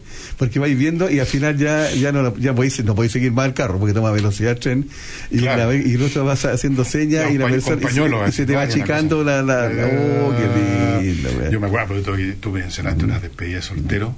No, o perdón, soltero. despedida, eh, cuando van la novia Sí, y el novio ya sí. pasó la fiesta y la cuestión. Yo me acuerdo una, mi tío Eduardo era un personaje muy divertido, era muy cómico. Y me acuerdo había un amigo de él que se llamaba Lautaro. Y se casó con una niña. Bien antiguo, y partían en el auto, esto- estoy hablando, estamos en el Cerro Alegre, ya estoy en Valparaíso, y partían, y mi tío siempre tan oportuno, Mm. le gritaba, Lautaro, dale como caja, Oh. dale como hombre de fiesta, weón. Así. Pero bueno, era, Pero- era otra época, dale como caja, imagínate, porque qué cosa más. Oye, espera, y no solamente en tren, déjame decirte, yo también viajaba, bueno, del país venía a Santiago, era una odisea, era una aventura. Te venías ahí en bus, existía Cóndor, no, todavía existen, pero eran unos buses y antiguos. antes que- Marbus. Andes Marbus y Cóndor, es que eran unos buses así como, como pares de molde, eran unos buses como redondos por delante. No sabéis cuál era, si miráis alguno, sabéis dónde, para qué lado estaba la- el, el- el volante, pa' dónde vas. Y eh, llegaba la gente también, y habían, y hay esas micros más rurales todavía, para ir al, al- al interior del- de la quinta región, donde te- las tenían parrilla y había el, y el, y el auxiliar Claro. se subía al techo, subía por la escalera de atrás y, y el techo del como lleno de maletas y gallina y saco y papa y No, cuestiones. y el Era- tipo que le pasaba las maletas abajo se las tiraba Se las arriba tiraba como todas era un para arriba, artista claro. y las agarraban así eran como malabaristas circo Oye, sí. las amarraban así como no los- cordeles, con, ¿no? Con cordeles, pililla, claro. Y uno viajaba más contento que la cresta, viaje largo. Y, el- y el- bueno, cuando tenía el tren al interior, así tenía que hacer transbordo en Yayay. Te bajabas de un tren porque ahí terminaba una línea férrea y tomáis la otra para seguir a Santiago. Los, los modernos, los, los millennials, Oh. no tienen idea lo que era cuando el tren eh, que venía de Santiago al Paraíso ya había bajado la cuesta y llegaba a Yayay, que era la primera estación grande, y, era una estación súper larga, Sí, sí, súper larga, y uno se asomaba a la ventana y era como que estaba lleno de palomas, y eran estas señoras vestidas con cotonas Sí, blancas, eh, ofreciéndote Y dulce, y de la ligua. Y, y el tren paraba ahí como unos 10 minutos como mínimo. Sí. A lo mejor eran 5, pero a mí me pareció una eternidad. No, para más tiempo, si la Y- gente la bajaba gente a comprar. Bajaban a comprar y, y las señoras por la ventanilla te ofrecían las cuestiones. Y después Ese la calera lo mismo. Tenía que dedicar un día de ida y un día de vuelta, si era toda una, una- primero la, la preparación del viaje, y el viaje mismo era muy largo. No, pero, mira, bueno, el, el viaje duraba, en bus por la cuesta Zapa- por la cuesta Barriga, cuando estaba el túnel Loprado, estábamos pegando un viajazo más o menos. Antes del túnel Loprado, Bueno, que lo inauguró Eduardo Frei Montalva. ¿De qué ese vamos a hablar? ¿Vamos a hablar de los millennials, weón? Oye, y esa cuesta barriga era oh, interminable. Y la hora que llegar arriba para empezar a bajar el bus, que Claro. tomar un poquito más abuelito. No, y el, y el susto, porque además... eh, de Sí, repente- las curvas eran. Una hora Sí, está bonita, el otro día tuve una que la cuestión. Es verdad. Oye, ese túnel que nos hizo ahorrar tiempo, el túnel. Sí. El túnel más largo de Chile. el- Pero el viaje, pero el viaje el duraba, el tren duraba como tres horas y media, me acuerdo, el expreso, ¿ah? el, el ordinario era mucho más lento porque paraba hasta en cualquier lado. El tren, eh, eh, pero el viaje estaba lleno de, estas- de estos episodios, por ejemplo, cuando estaba en, en- en la estación Enrique Meix, que está más o menos cerca, empezando la subida, los vendedores eran unos cabros chicos que vendían, que te ofrecían tuna en unos, en unos cartuchos de papel, te ofrecían tuna que se produce en esa zona de semiárida. Entonces, eso era un evento también. Después estaban las vendedoras, estas señoras de blanco, como Paloma, en Yay Yay. Después en la calera había otro montón de señoras de blanco que también te vendían dulce. Ahora en la, calera Ligua. es la siguiente. Ahora, el- sí, en la Ligua ahora todavía existe todavía. pues la- las palomas, los dulces de la Ligua son famosos. Son famosos. Los chilenitos, los, los empolvados y todo eso. Bueno, y después venía... Pues yo la- alcancé a viajar en esos trenes, mira, ahora sí que años 60 y todo, en que la gente en el tren llevaba coca vivo. Sí, por Llegaba un momento que la mamá sacaba como un mantelito y traían pollo, traían ¿Y ¿Te acuerdas del tipo que se paseaba por el tren con un canasto gritando Malta Billy Pilsen, Malta, sí. Billy Pilsen? Ahora los que voy a ir viajar el mejor, más acomodado teníamos el coche comedor. Que era, ¡Ah, qué rico el coche comedor. Por favor, por favor. Por favor, qué Por lindo. favor. Todavía existe. Yo ¿ah? creo que no, sí, yo creo que no existe nada más sofisticado en este planeta que ir viajando en un tren, en un coche comedor, comiendo con una copa de vino en la mano y viendo en una, por una ventana muy grande Sí, desfilar sí. el paisaje. Ra. O Y tiene una lamparita cada mesa y, y te atiende un garzón, vestido de garzón y toda la onda. Y una carta no muy nutrida, obviamente, porque tienen cocina muy no, amplia. no, no, no, no. Pero habían ¿Te dos cuando opciones. nos- como avisaban el con arroz listo? o pollo con- Primer turno, coche comedor. ¿Te acuerdas? Primer turno. ¿Te acordás que el boleto era como de cartón? Y pasaba un tipo chic, y le hacía un, le hacía un Qué lindos tiempos, los modernos no saben nada de esto. Porque saben una cosa, está bien, es más cómodo, llegáis más rápido, pero es como banal, es decir, oye, eh, me voy a, me voy a Viña eh, y tomáis el auto y en una hora y media estáis allá. Ya- ya llegué. Es como que no hay viaje, como que, como que, como que no hay viaje, ¿entendí? Como que que no hay botón y apareciste No allá. hay nada, no hay nada, nada. Sí. Y los cabros de hoy no tienen idea de estas maravillas del tren y de estos Yo viajes. con los- Y estas señoras que están todas, por supuesto, desaparecidas, ya están idas al cielo, que vendían los dulces. Todo eso desapareció y el perro en la estación. Y siempre en una estación había un viejito sentado en un escaño de madera y uno decía, ¿este viejito qué hace aquí? Bueno, me imagino ahora que iba a ver pasar trenes todo el día porque no tenía otra cosa que hacer. trenes. Todas esas cosas se perdieron, desaparecieron. Oye, con mi hermano, decíamos, debemos jugar, estábamos chicos, agarramos tres monedas de 100 esa gruesa. Y las ponían en el río. No, no, no, no, no, no, adentro del tren. Y la gente iba como durmiendo, otros iban leyendo, y nosotros hacíamos sonar, ponía una moneda entre medio de los dos y la hacía, la hacía y sonaba igual, al, Y, la, y nos empatábamos la risa, porque la gente a empezaba todo a la buscar el pasaje. La y la gente miraba, decía, "Puta, ¿a dónde viene acá? Y venía escuchando. Era muy entretenido. Era muy esa, entretenido. ¿Y para qué hablamos de la llegada? La llegada creo que lo he dicho un millón de veces, pero no importa, estamos viejos, tenemos derecho a repetirnos. Había un tramo del viaje al paraíso que es, creo que fue la calera. Y después viene este- ese montón de estaciones chicas, Vía Alemana, Quilpue, etcétera. Pero hay un tramo en línea recta en que ahí el maquinista agarraba vuelo y aceleraba la locomotora y ahí el tren se iba como a 100 kilómetros por hora tranquilamente porque íbamos más rápido que los buses. Como bala. Y después empezaban estas estaciones chicas que ya empezaban como a anunciarte que venía el mar. Quilpue, nombres mágicos, Villa Alemana. eh, el paraíso. El paraíso, no va al paraíso, porque eh, estáis llegando ¿qué a más? más Villa. Alemana, Quilpue, Peña Blanca. Peña Blanca, Limache. Peña Blanca está ahí casi encima, Sí. Limache, Sí. y de pronto Villota, Calera. Viña. Todavía no ves el mar, está ahí en Viña. Pero espérate, este, espérate, lleguemos a darle golpe y borrazo. el ¿A dónde salto. vamos? En el salto. El salto. El salto. Eh, había antes, güey, Y, no, ahí viene Sí, Viña el tiro. de ahí venía Viña. Venía Viña, que es una estación así bien chiquitita en el fondo, bien como pobretona, la verdad, para ser para Viña. Y luego venía el Recreo. viaje por el medio de Viña, en, el, en el talud de ese alto, que ya lamentablemente desapareció. Sí. Y luego. O sea, de lamentablemente repente- por un lado, porque los tacos eran. Sí, está bien, pero que para viaje en tren era maravilloso. Y luego venía el viaje bordeando la costa hasta Valparaíso. Parada en Recreo. por el, por- claro, parada en recreo. Varón. En Varón. veías el club de yates, lo veías, veías los, los mástiles de los yates así, moviéndose casi al lado de la ventana. Espérate, de varón todavía queda otra más al medio, como Bellavista. Y, es- y después llega al puerto. Y, Y la última, la última, la película, y seguía despacito el tren, como diciendo, ya estamos llegando. Ya estaba llegando y era de noche y tú veías las luces de los Oh, barcos y era la magia del verano que estaba empezándose y el tren se detenía, tú te bajabas, caminabas por el andén oscura, otra vez estaba el dios arriba de la locomotora mirando a estos infelices y tus familiares esperándote para llevarte a su casa. Siempre van dos, maravilloso. dos maquinistas. ¿ah? Estamos en el día de la nostalgia hoy día. Estamos en el día de la vejez. ¿Alguna vez te dieron la oportunidad, yo de grande ya, ¿De ir, a, una locomotora? no, Sí. de ir a la locomotora con Sí. marcha? Sí, sí. Oye, se ve una velocidad increíble que tú Bueno, no, la- que- no la aprecias cuando vas mirando para el lado. ¿ah? No, y se aprecia Ya, también la entonces- imprudencia de la gente que se cruza de repente a Sí. dos Ah, metros, no. que uno se caga de susto, la verdad. Sí, no, no, esto nunca era bello. Pero, pero tú ves que tremenda mole y la línea se ve delgadita. pues, No, y se ve toda chueca, ¿eh? ¿Te has Claro. Se ve, que no se ve recta, se ve como que están los rieles torcidos, chuecos, y dice esta cuestión se va a descarrilar. Vamos a una pequeña pausa. Eh, y seguimos en la oye. próxima estación. Próxima estación.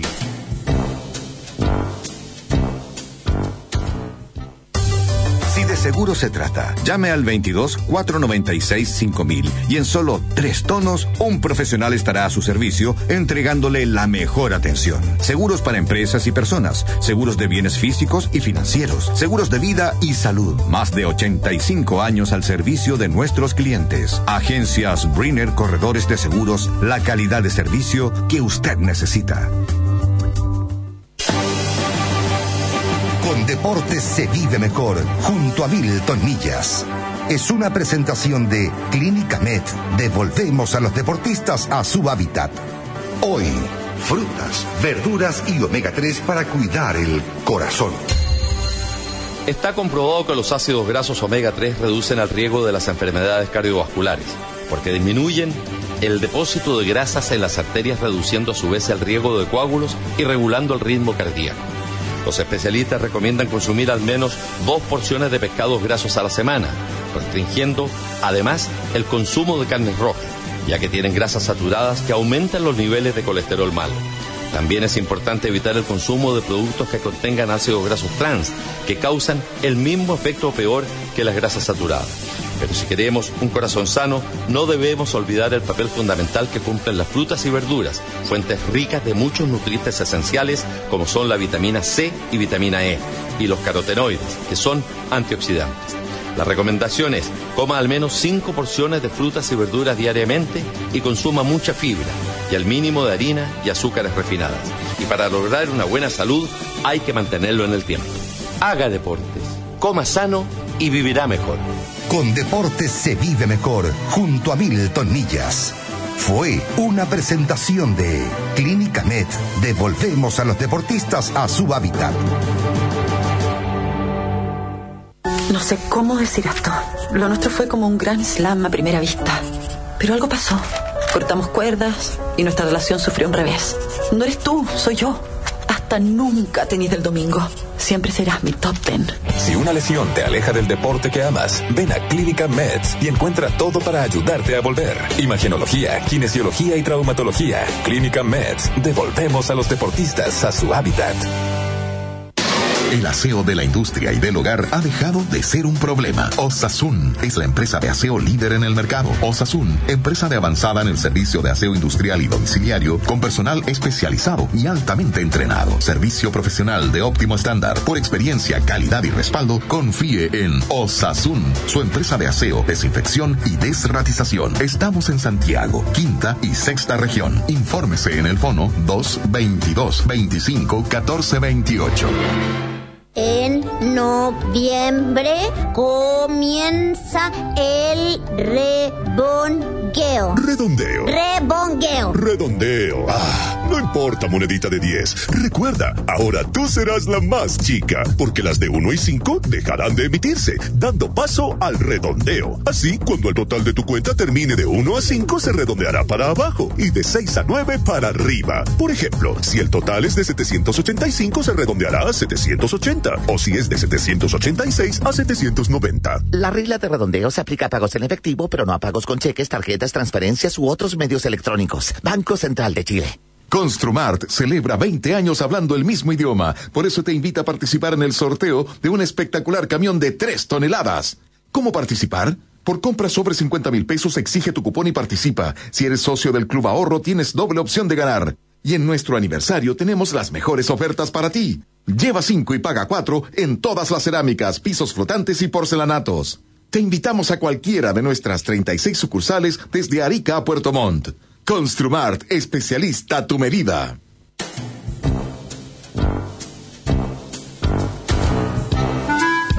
Estamos presentando por Agricultura. Todas las noches son viernes. Un encuentro diferente con Fernando Villegas y Álvaro Salas.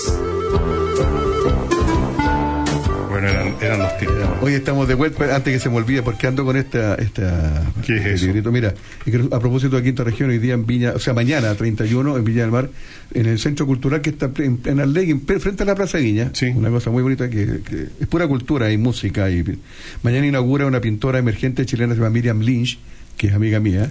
Y ya, tal? ya ¿Qué tal debutó con mucho pintora? éxito en este ver, verano en el Casino Viña. pinturas de ella. Y la señora es un amigo mío, pues compadre, no hagas. No estoy, te estoy Es guapa que me muestres las pinturas de ella, sí. nada más. Y, y trabaja con formas Ah, y con geométrico, cosas, sí, geométrico. Le fue muy bien el- eh, y la llamaron de nuevo. Le fue muy bien este verano en el Casino Viña y ahora expone en la en el Centro Cultural. Miriam Lynch mañana a las siete y media de la tarde. La gente que está allá, eh, si ustedes ya vayan a acompañar, les va a gustar. Va a estar un mes poniendo ahí en ese Centro Cultural. Y muy pronto yo también voy a exponer acá en el aeropuerto de Santiago, el nuevo aeropuerto también que tiene una unos paseos. Miriam, Entrelazo se llama este catálogo de obra de Miriam Lynch, la mejor de la suerte para ella. Eso es en la quinta región. Algo, una- un brote de, de, de- de cultura. Entonces, Ah, ¿cachai? ya, ¿cachai? De oye, ya llegamos ¿no? a Valparaíso, Ya así que estamos ahora podemos, podemos hablar de los cines de Valparaíso de esa época.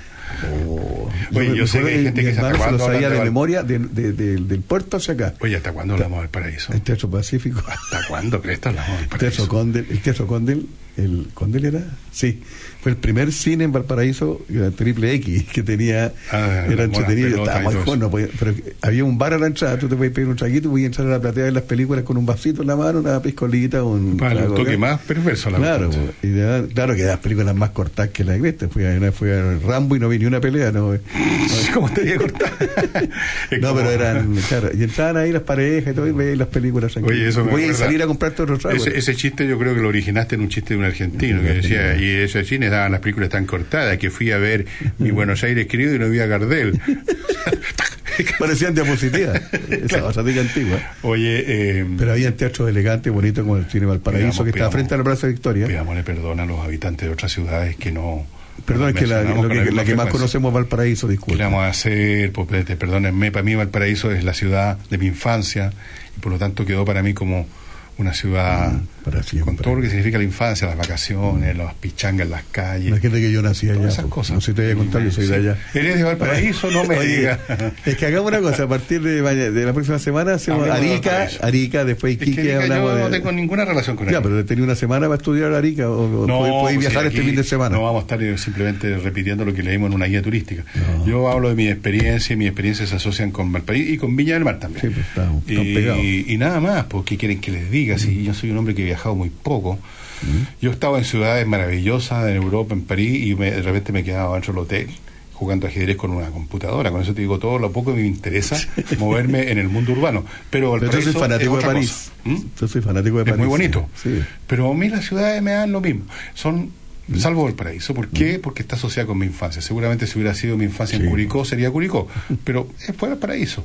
Además, objetivamente es una ciudad maravillosa. ¿No has recorrido. Valparaíso, los cerros? ¿Te has ido, te has dado trabajo de recorrer Valparaíso? Conozco más Valparaíso que Santiago, mucho más. ¿En serio? Sí, sí. Mucho más. Es una ciudad un poco más pequeña, bastante Obvio. más pequeña que Santiago, por lo tanto, eh, con tantas veces que he ido, miles de veces, obviamente que la termináis por conocer. No te voy a decir que conozco cada pasaje y cada cerro, pero, Imposible. pero me ubico bastante bien, me ubico mejor que en Santiago. En Santiago me pierdo, salgo de mi, de mi, de mi circuito y me pierdo. com- No es comparable. Es inmenso, en Santiago, claro. en Valparaíso, el cerro del plan y, Y chao. y depende del claro y cuántos cerros hay y todo lo.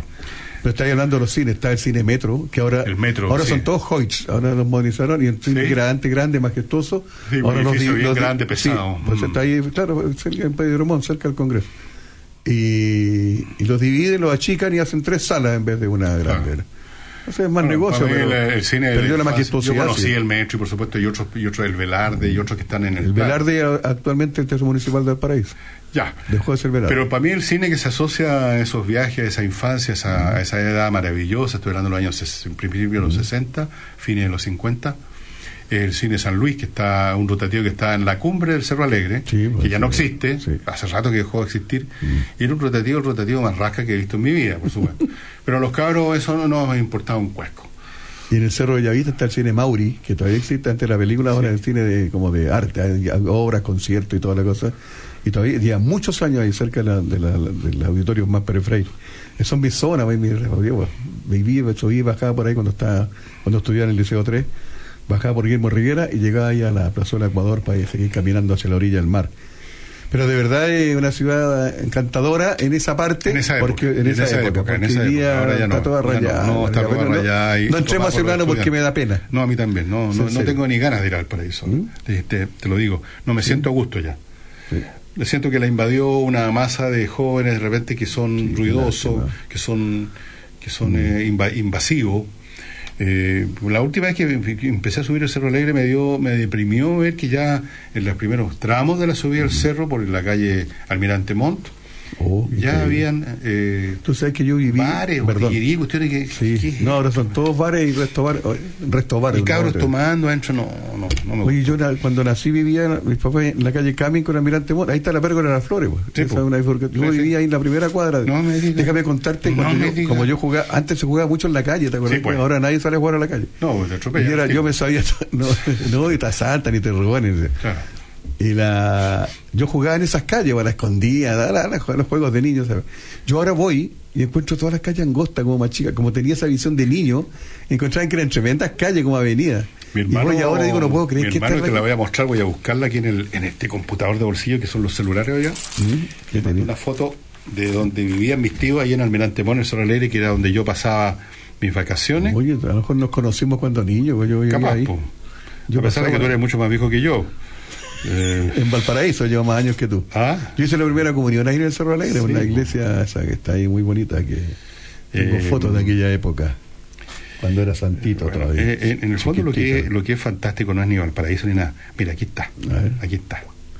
En este momento nuestros auditores, eh, Fernando me está mostrando una, uh, una casa típica de Valparaíso. Típica de con el- te decía el otro día, esas casas altas, ¿te acordás? Y que de eran metal las paredes y el techo de, ¿cómo se llama? De zinc. Sí, y esa De- arquitectura tan antigua, tan tan, tan típica del paraíso. Sí. Hay sectores muy bonitos ahora que la gente se puso de acuerdo, la municipalidad pidió, y están todas pintadas con colores vivos, y son como una, una postal, son bonitas. Pero Mira, mira qué lamentablemente terrible que le no. pusieron. Este, este era el pasaje donde jugaban la pelota y le pusieron una reja ya.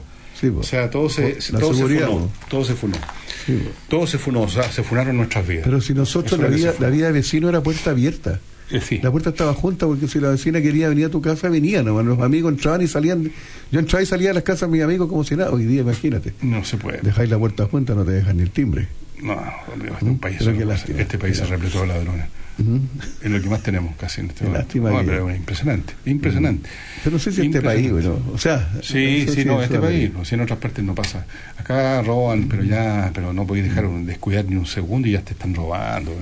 Gente, incluso que no son ladrones profesionales, sino que cabros chicos que te roban para ir a tomarse una pilsen. No, es espantoso. Se degradó este país mucho, van a decir estos son los típicos cuentos de viejo que creen que todo pasado fue mejor. Pero al menos en esa, yo no digo que todo pasado fue mejor, era más sucio, De más hecho, pobre. dijiste- pero en esa materia, De hecho, dijiste para, mejor. para tomarse una pilsen, eso ya. Una pilsen es antiguo, ahora dicen una cerveza, vamos a tomar una chela, oye, te dicen ah, una, chela. chela, una chela. Antes tomaba pilsen. Pilsen. Pero cállate que en el estadio se vendía Marta Billy en el estadio. Imagínate que, y, y con botella de vidrio. ¿Por qué no pasaba nada, po? Porque la gente no, no se peleaba. No, no, pues si no era- Está ahí sentado al lado de un hincha del equipo rival. Y tú, da lo mismo. sí, da lo mismo, compartir la, la, la, la Pilsen. No, ahora se agarran a cuchillazos. No, pues no podí. No, te ven con la camiseta del equipo rival y te, te, agarran a piedra. En primer lugar, nadie se ponía camiseta del equi- del equipo. No Esa- Esa tontería sí. no se hacía. Eso del chivalismo, de que yo soy de la camiseta y por lo tanto voy a matar al de la otra. No, la gente iba al estadio a ver fútbol y punto. Celebraba los goles de su equipo y Sí, eso es era todo. Eso era todo. Es verdad que, oye, es que no, se- no existía el merchandising, que te ¿Ah? venden ahora las camisetas y te venden. No, no, no, no, no. P- Pese a que yo estoy hablando la boca para afuera, porque tengo todas las camisetas del Wander en mi casa. Y a propósito de eso, en vi que eh, la Chile, creo, y no sé qué otro equipo estrenaron camiseta y es para poner simplemente marcas de auto. Sí. O sea, eh, Son lecheros- gran estreno. son lecheros luminosos los jugadores ahora. Maravilloso era simplemente que la empresa les dijo pónganse esta cuestión con este. Y andaban con una marca de un auto chino. Sí. En mi vida compraría un auto chino entre paréntesis. Con todo el respeto que nos están, de los chinos que nos están no, no, no escuchando. les tengo mucha confianza en los productos chinos todavía. Ya Todavía llegará no. un día que los aprendan a hacer bien, pero por ahora no. Preferiría comprarme un auto Oye, en- mira, voy, a, voy sé. a- Sin salirme del tema, pero quiero abordarlo de otro lado bien distinto. ¿ah? Este programa no es político y no, no hablamos de política para nada, pero te vi anoche todo esto ahí conversando con, con tu faltaba uno en la mesa. pues. Sí, Daniel. Sí, oye, eh, a mí, bueno, yo tengo mi pensamiento político, voy a votar y toda la cosa, pero fíjate que anoche me- era como hacer una rutina humorística. Me, me puse a ver atentamente la franja de que antes, antes no existía la franja, No, desde no. cuando la instauraron, que hay cosas por- y es para, de verdad, Para si alguien se quiere sentar para, para que le, le aclaren la situación, y es un enredo de gente y de cosas, de movimientos nuevos, y todos rápido, pasan tres segundos, y de- movimiento ecológico, movimiento humanista, movimiento... Y, son una cantidad de gente que no alcanza ni a hablar, que yo decía, pero al final no sé cuál es la... ¿Cuál es el sentido? ¿Para dónde el ¿Por dónde está el sentido? bife? Sí.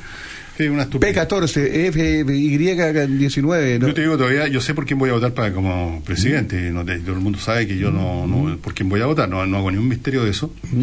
Pero no tengo idea ni siquiera cómo se llaman los candidatos de a senadores que me corresponden a mi zona en Santiago, ni mucho Sí, menos los que van de candidato a no sé qué otra cosa. No tengo Core. No tengo la más prostituta idea. Y me tendré que enterar un par de días antes, pero sé que voy a votar por el candidato por Artés. Oye, pero... Oye, pero... Cuidado con esto, puede estar escuchando el señor Artés. Bueno, ¿y qué? ¿Qué es lo que he dicho? Oye, eh, ah, esto es por eh, regiones. Yo en Valparaíso eh, no es senador, son diputados los que hay que votar. Yo voy a votar por un amigo eh, diputado. Vamos a ver qué pasa. Oye, que falta poco, ¿ah? Vamos a ver qué pasa. Oye, ¿y la franja a nivel nacional? Sí, pues. O sea, en, en la quinta región hay en la misma franja. La franja presidencial, sí, pues son presidentes para todo el país. Pero los diputados y esos que salen al lado Yo no sé, porque te digo una cosa, no he visto ni medio segundo de franja, porque no veo ni medio segundo televisión. Ah, No veo las noticias, no veo los programas de la televisión, no veo nada en televisión, no prendo el televisor. No lo prendo. Y cuando lo llego a prender, eh, lo que estoy haciendo es para buscar una película en el cable, que no es ver televisión. No. es, es ver cine en una caja en vez de verla en un cine. Así que no he visto nada, ni veré. Y No noticias no, hay en ninguna parte. Sí, pero veo noticieros norteamericanos, veo la internet, veo la BBC, la CNN, pero la, en Chile son tan Parecidos todos. pencas para mi gusto los de televisión que no, no me interesa ver a, a un reportaje de 20 minutos sobre el camión que se dio vuelta con zanahoria o doña Juanita reclamando que aquí pues, la Van a construir un muro el otro no día. me interesa, no me interesa en absoluto. Entonces ya están hablando de un muro que están, no se van a construir o a, no, echar abajo. echar abajo, sí. Eso. A, mí me parece bien curioso que está bien. A lo, mejor era, a lo mejor era noticia, pero estuvieron media No, a mí- a mí lo que me- Era media hora hablando de un muro de... A mí lo que me encuentro extraordinario es que se refieren a un barrio, a una, a una comuna, a un barrio de La Ligua, creo, no sé, La Legua. Legua, que hay mucho, hay muchas bandas de narcotráfico y otras cosas, y las tienen identificadas con nombre y apellido, quiénes son los miembros y dónde están. Y sin embargo, en vez de ir ahí directamente a agarrarle el cogote a los delincuentes, eh, se, van por las ramas y están preocupados de una, una especie de acción policial arquitectónica, matar un muro o, o plantar una placita. Bueno, ¿por qué no van donde las bandas o, o no se atreven? ¿Por qué no, van directamente a, a tomar a esa gente? si no se atreven. Si tienen todos prontuarios. No, se van por las ramas. Entonces, no, lo que pasa es que tenemos que recuperar el barrio con más plaza, oye, con más acogimiento. Más se ponen a hablar puras huevas, perdón la expresión, puras cosas así amorosas, que el acogimiento, que hay un espacio urbano, un espacio para la comunidad. Y mientras tanto tienen a la banda al lado, fíjate tú vendiendo, vendiendo papelillo. Entonces, no entiendo esa cuestión. No entiendo hasta dónde llega la estupidez y la cobardía, porque de eso se trata. O sea, se- Ahí hay una banda, se vayan ponen- a buscar a la banda. quieren pues. poner flores y plantas, pero no, no- no se van por la raíz buscando No, hay- ahora se combate el crimen eh, eh, inaugurando plazas. ¿Qué me decís? poniendo arbolitos. Poniendo arbolitos. Mira, de flor de combate el crimen. Viste, nos vinimos al paraíso y se echó a perder la cuestión. Vamos a comercial y Vamos a la volvemos pausa, mejor a la mejor, región. Volvamos al paraíso mejor.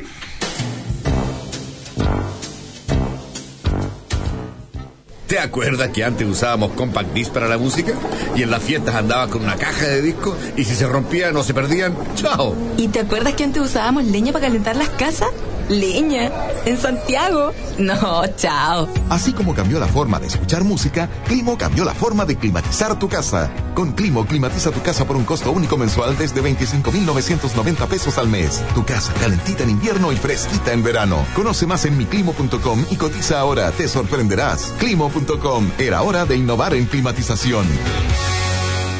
Coopeuch cumple 50 años haciendo realidad los sueños de sus socios. Averigua cómo ser parte de la cooperativa en www.coopeuch.cl o llamando al 600-200-1200. Sé parte hoy de la cooperativa y podrás acceder a productos financieros responsables y disfrutar de los múltiples beneficios creados especialmente para sus socios. Coopeuch, 50 años unidos por lo que quieres.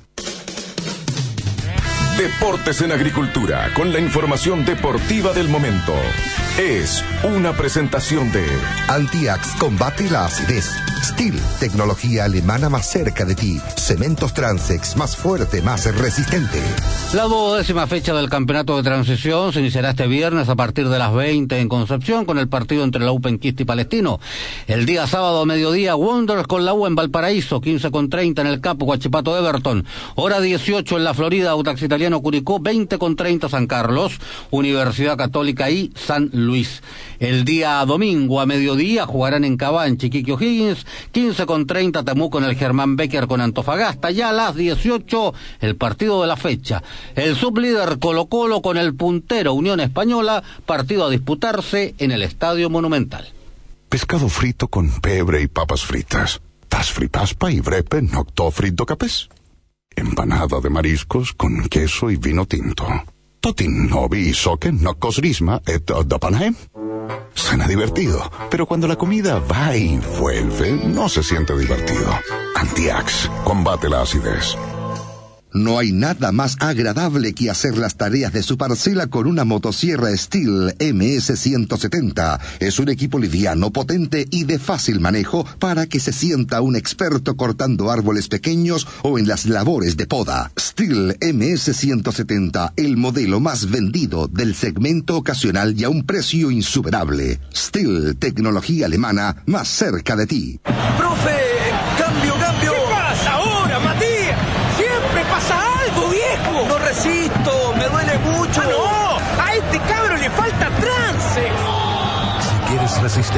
¿Quieres cementos Transex? Más fuerte, más resistente. Y ahora saco nuevo formato de 25 kilos. Para más información ingresa en www.empresastransex.cl.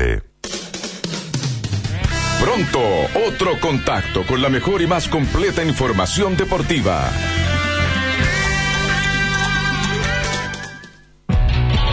En Salcobrand tenemos una buena noticia para ti. El bienestar no es algo inalcanzable, caro o lejano en el tiempo. Es una forma de vivir. Por ejemplo, es disfrutar con la sonrisa de tu hijo cada mañana. En Salcobrand eso es lo que más nos importa, porque tu bienestar no tiene que esperar. Salcobrand, tu bienestar es hoy. Es hora de El Consejo Inmobiliario, con ofertas y las mejores opciones para la compra de su propiedad.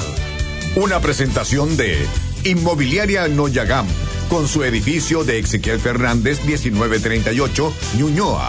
Y edificio Arboleda de Inmobiliaria Américo Vespucio. En Ñuñoa, Inmobiliaria Noyagam invita a conocer el edificio Ezequiel Fernández 1938, ubicado en uno de los sectores más tradicionales de la comuna. Cuenta con espectaculares departamentos de tres dormitorios pensados 100% en la familia. Arquitectura moderna y vanguardista, quincho con vista panorámica, jardines interiores, exteriores y mucho más, destacándose como un edificio de calidad superior. No deje de visitar la sala de ventas y piloto en Ezequiel Fernández 1938, fono 2 22 37 39 60, www.noyagam.cl. Disfruta de toda la conectividad en el mejor sector de Las Condes. Edificio Arboleda. Excelente ubicación cercano a Avenida Colón y Américo Vespucio. Todo lo que necesitas en un solo lugar. Con amplios espacios y finas terminaciones. Descubre un diseño único a un precio irrepetible. Departamentos de 3 y 4 dormitorios de 100 a 237 metros cuadrados totales desde 6.660 UF. Visite nuestro espectacular piloto en Avenida Américo Vespucio 984, esquina Cristóbal Colón Las Condes, o entra a www.iarboleda.cl. Fue el Consejo Inmobiliario. Una presentación de Inmobiliaria Noyagam, con su edificio de Ezequiel Fernández 1938 Ñuñoa. Y Edificio Arboleda de Inmobiliaria Américo Vespucio.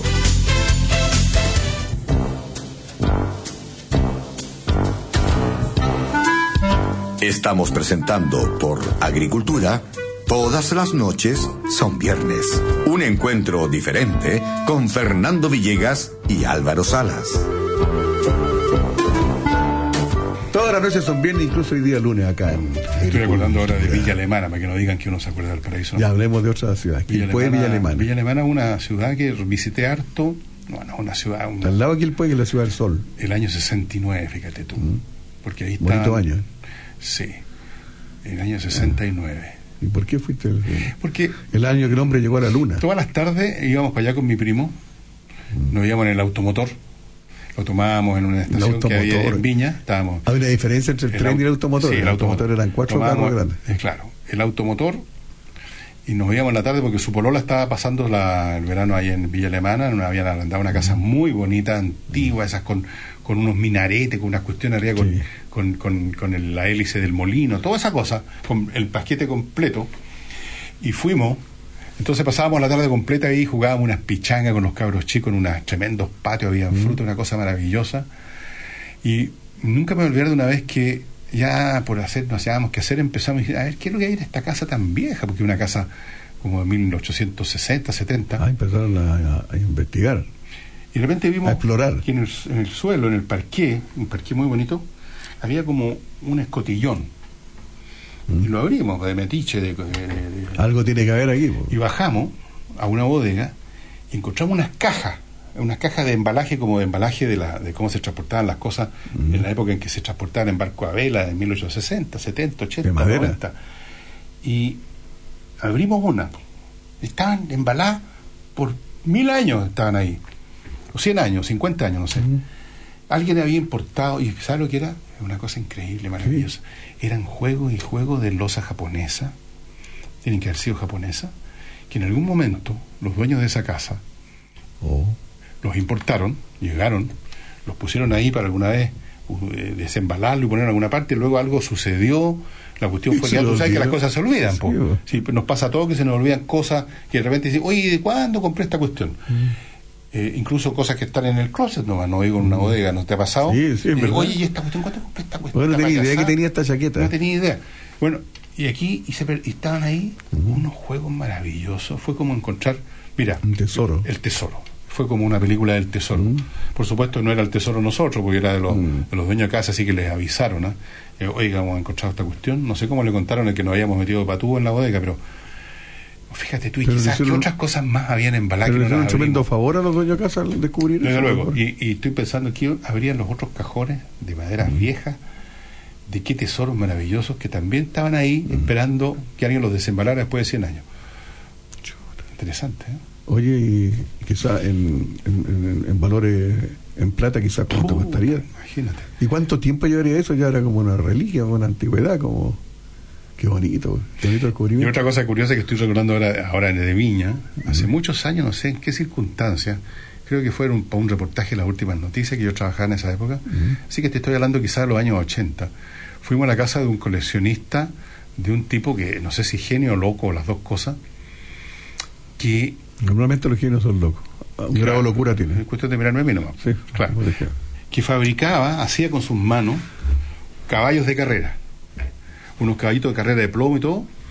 Y tenía cientos y miles, cada uno con su nombre, cada uno con su aras, cada uno con su historia. Y los hacía correr. Había hecho una pista donde se ponían los caballitos como en, una, como en unas bandas transportadoras verdes. Y no sé cómo era la mecánica. Y resulta que era un club, que habían otros como él, Ah, que también hacían y que apostaban y era una cosa seria, o sea, de repente corrían lo- lo- las pistolas amartilladas debajo de la mesa. Oye, una cosa loca pero genial al mismo tiempo, los caballos de... Imagínate, nosotros mismos empezamos a, a caer en la ilusión y de repente el gallo echó a andar su cuestión y empezaron a avanzar los caballos y de repente uno de mis amigos, eh, em- uno de los que empezó a gritar por un caballo. O sea, te, te- metiste que- en la el fantasía. hipódromo. Ya, pues dale, dale, dale. Por caballos de plomo que avanzaban. Dime tú, caímos todos en la locura. Pero déjame decirte que en algunos casinos existe esa. El, la gente apuesta y hay carreras, pero ahora estamos mucho más sofisticados. Pero este sé que decir tú lo fabricó él en su casa. Sí. Oh, qué bonito. Qué maravilla. No, era una maravilla. No sé qué será este señor, si vive o no, y qué fue con su colección.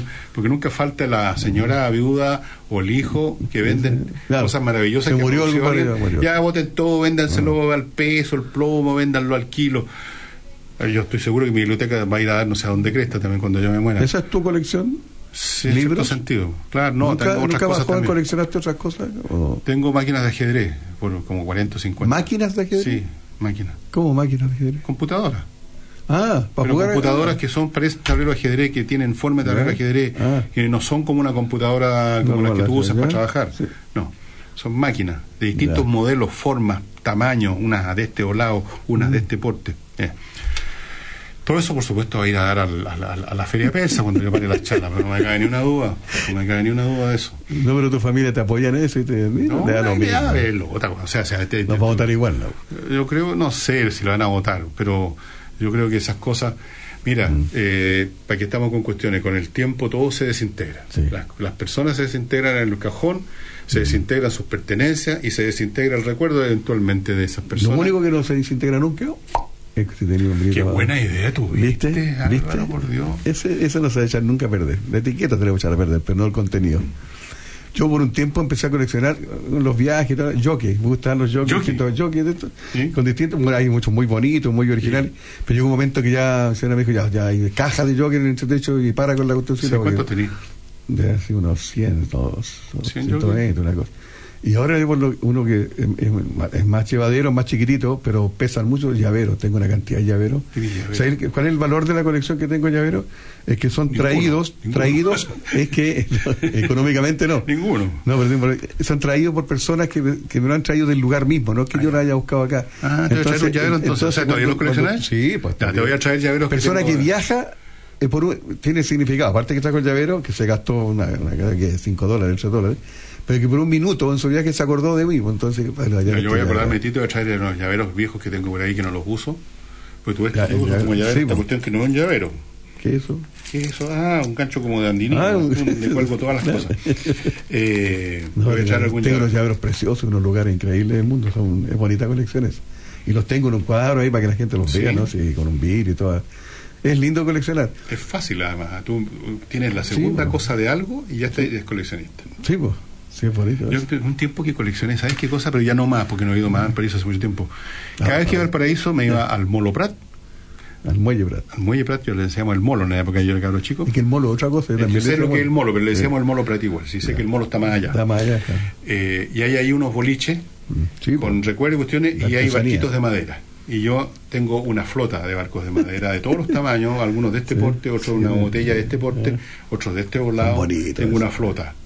Arriba de uno de mis estantes de libros está ahí esa flota juntando. eh, ¿Cuántos más? ¿Qué? ¿20? No, no son tantos, serán cuando más unos 400. No, menos.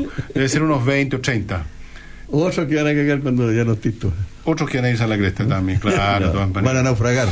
Qué bonita colección. Naufragar en el olvido. Sí, sí, sí, sí. sí. Bonita. Y tengo Buda. Oye, hay gente que lo, Buda. lo que sí que se obsesionan con sus colecciones.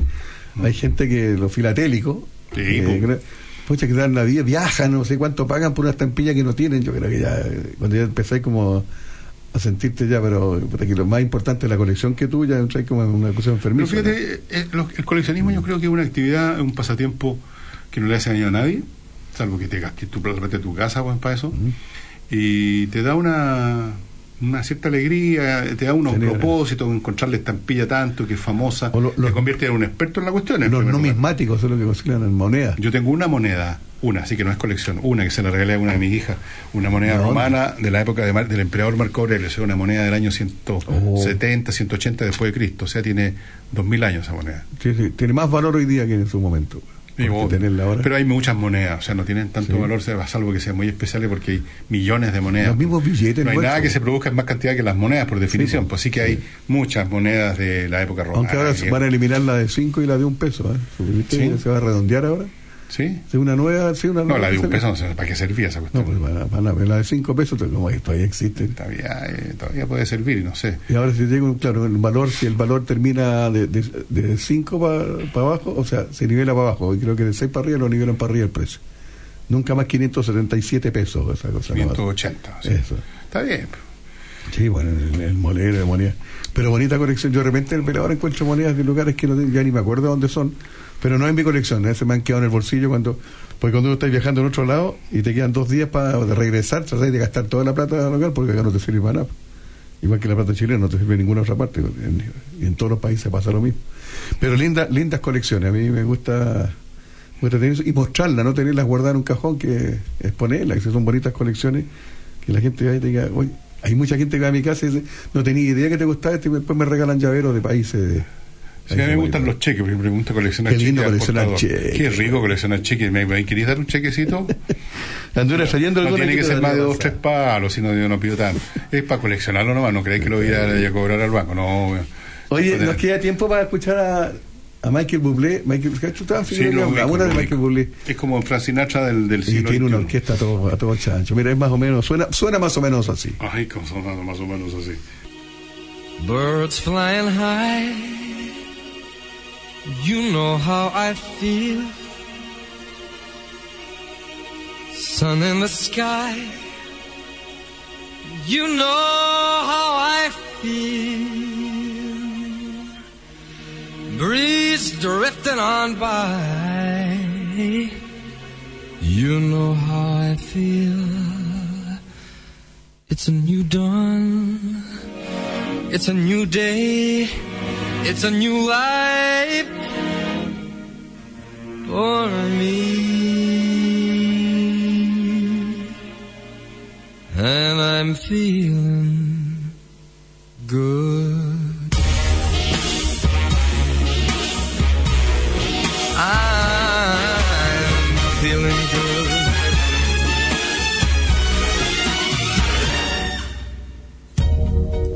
Fish in the sea, you know how I feel.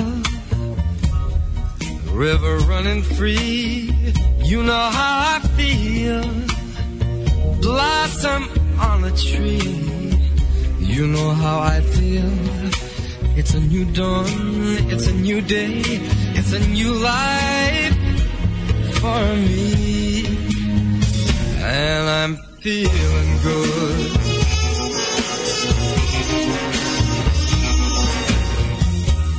Dragonfly out in the sun.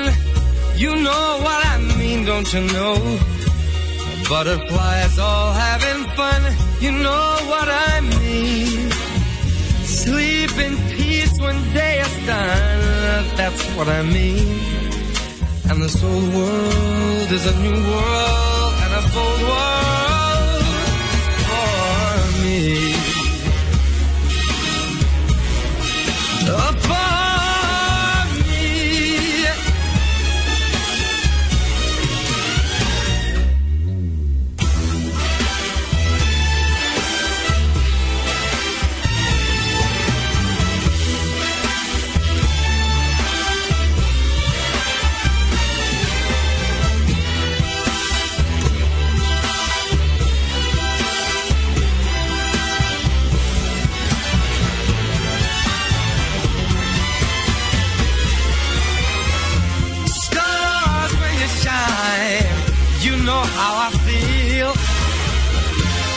Scent of the pine, you know how I feel. Oh, freedom is mine, and I know how I feel. It's a new dawn, it's a new day, it's a new life.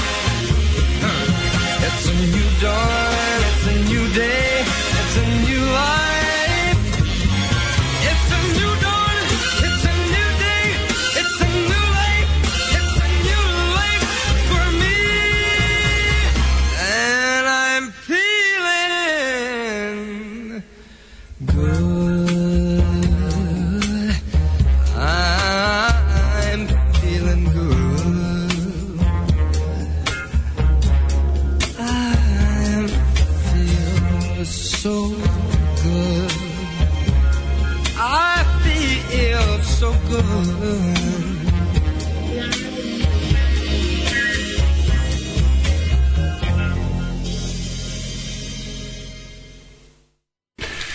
Este gallo, como tú bien lo dijiste, el, el Frank Sinatra moderno. Sí, eh, es joven, el gallo, Frank muy Sinatra, simpático. pero está sí. bien, porque por lo menos canta canciones que se pueden silbar, o sea, que son reconocibles. se pueden silbar. No, y lo otro que a lo que nos gusta este tipo de música que usan a la, a la- antigua esas orquestas con 40, 50 músicos que Claro. espectaculares.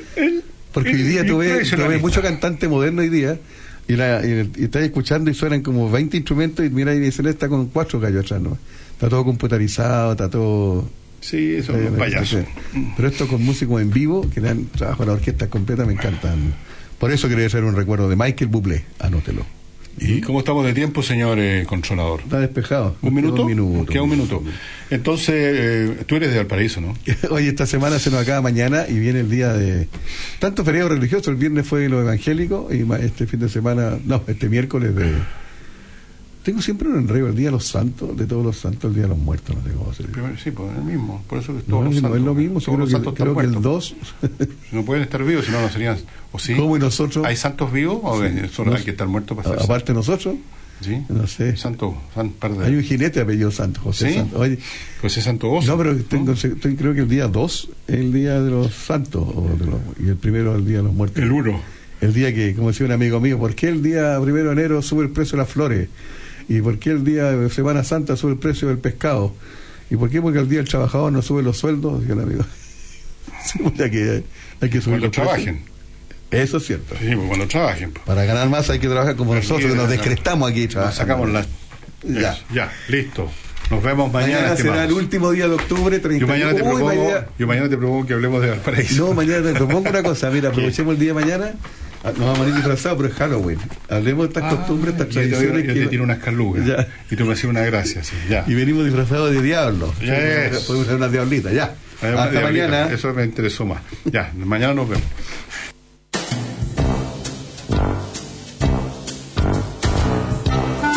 En agricultura fue Todas las noches son viernes con Fernando Villegas y Álvaro Salas. Una presentación de Climo, la forma inteligente de climatizar los espacios. Y Agencias Briner, corredores de seguro.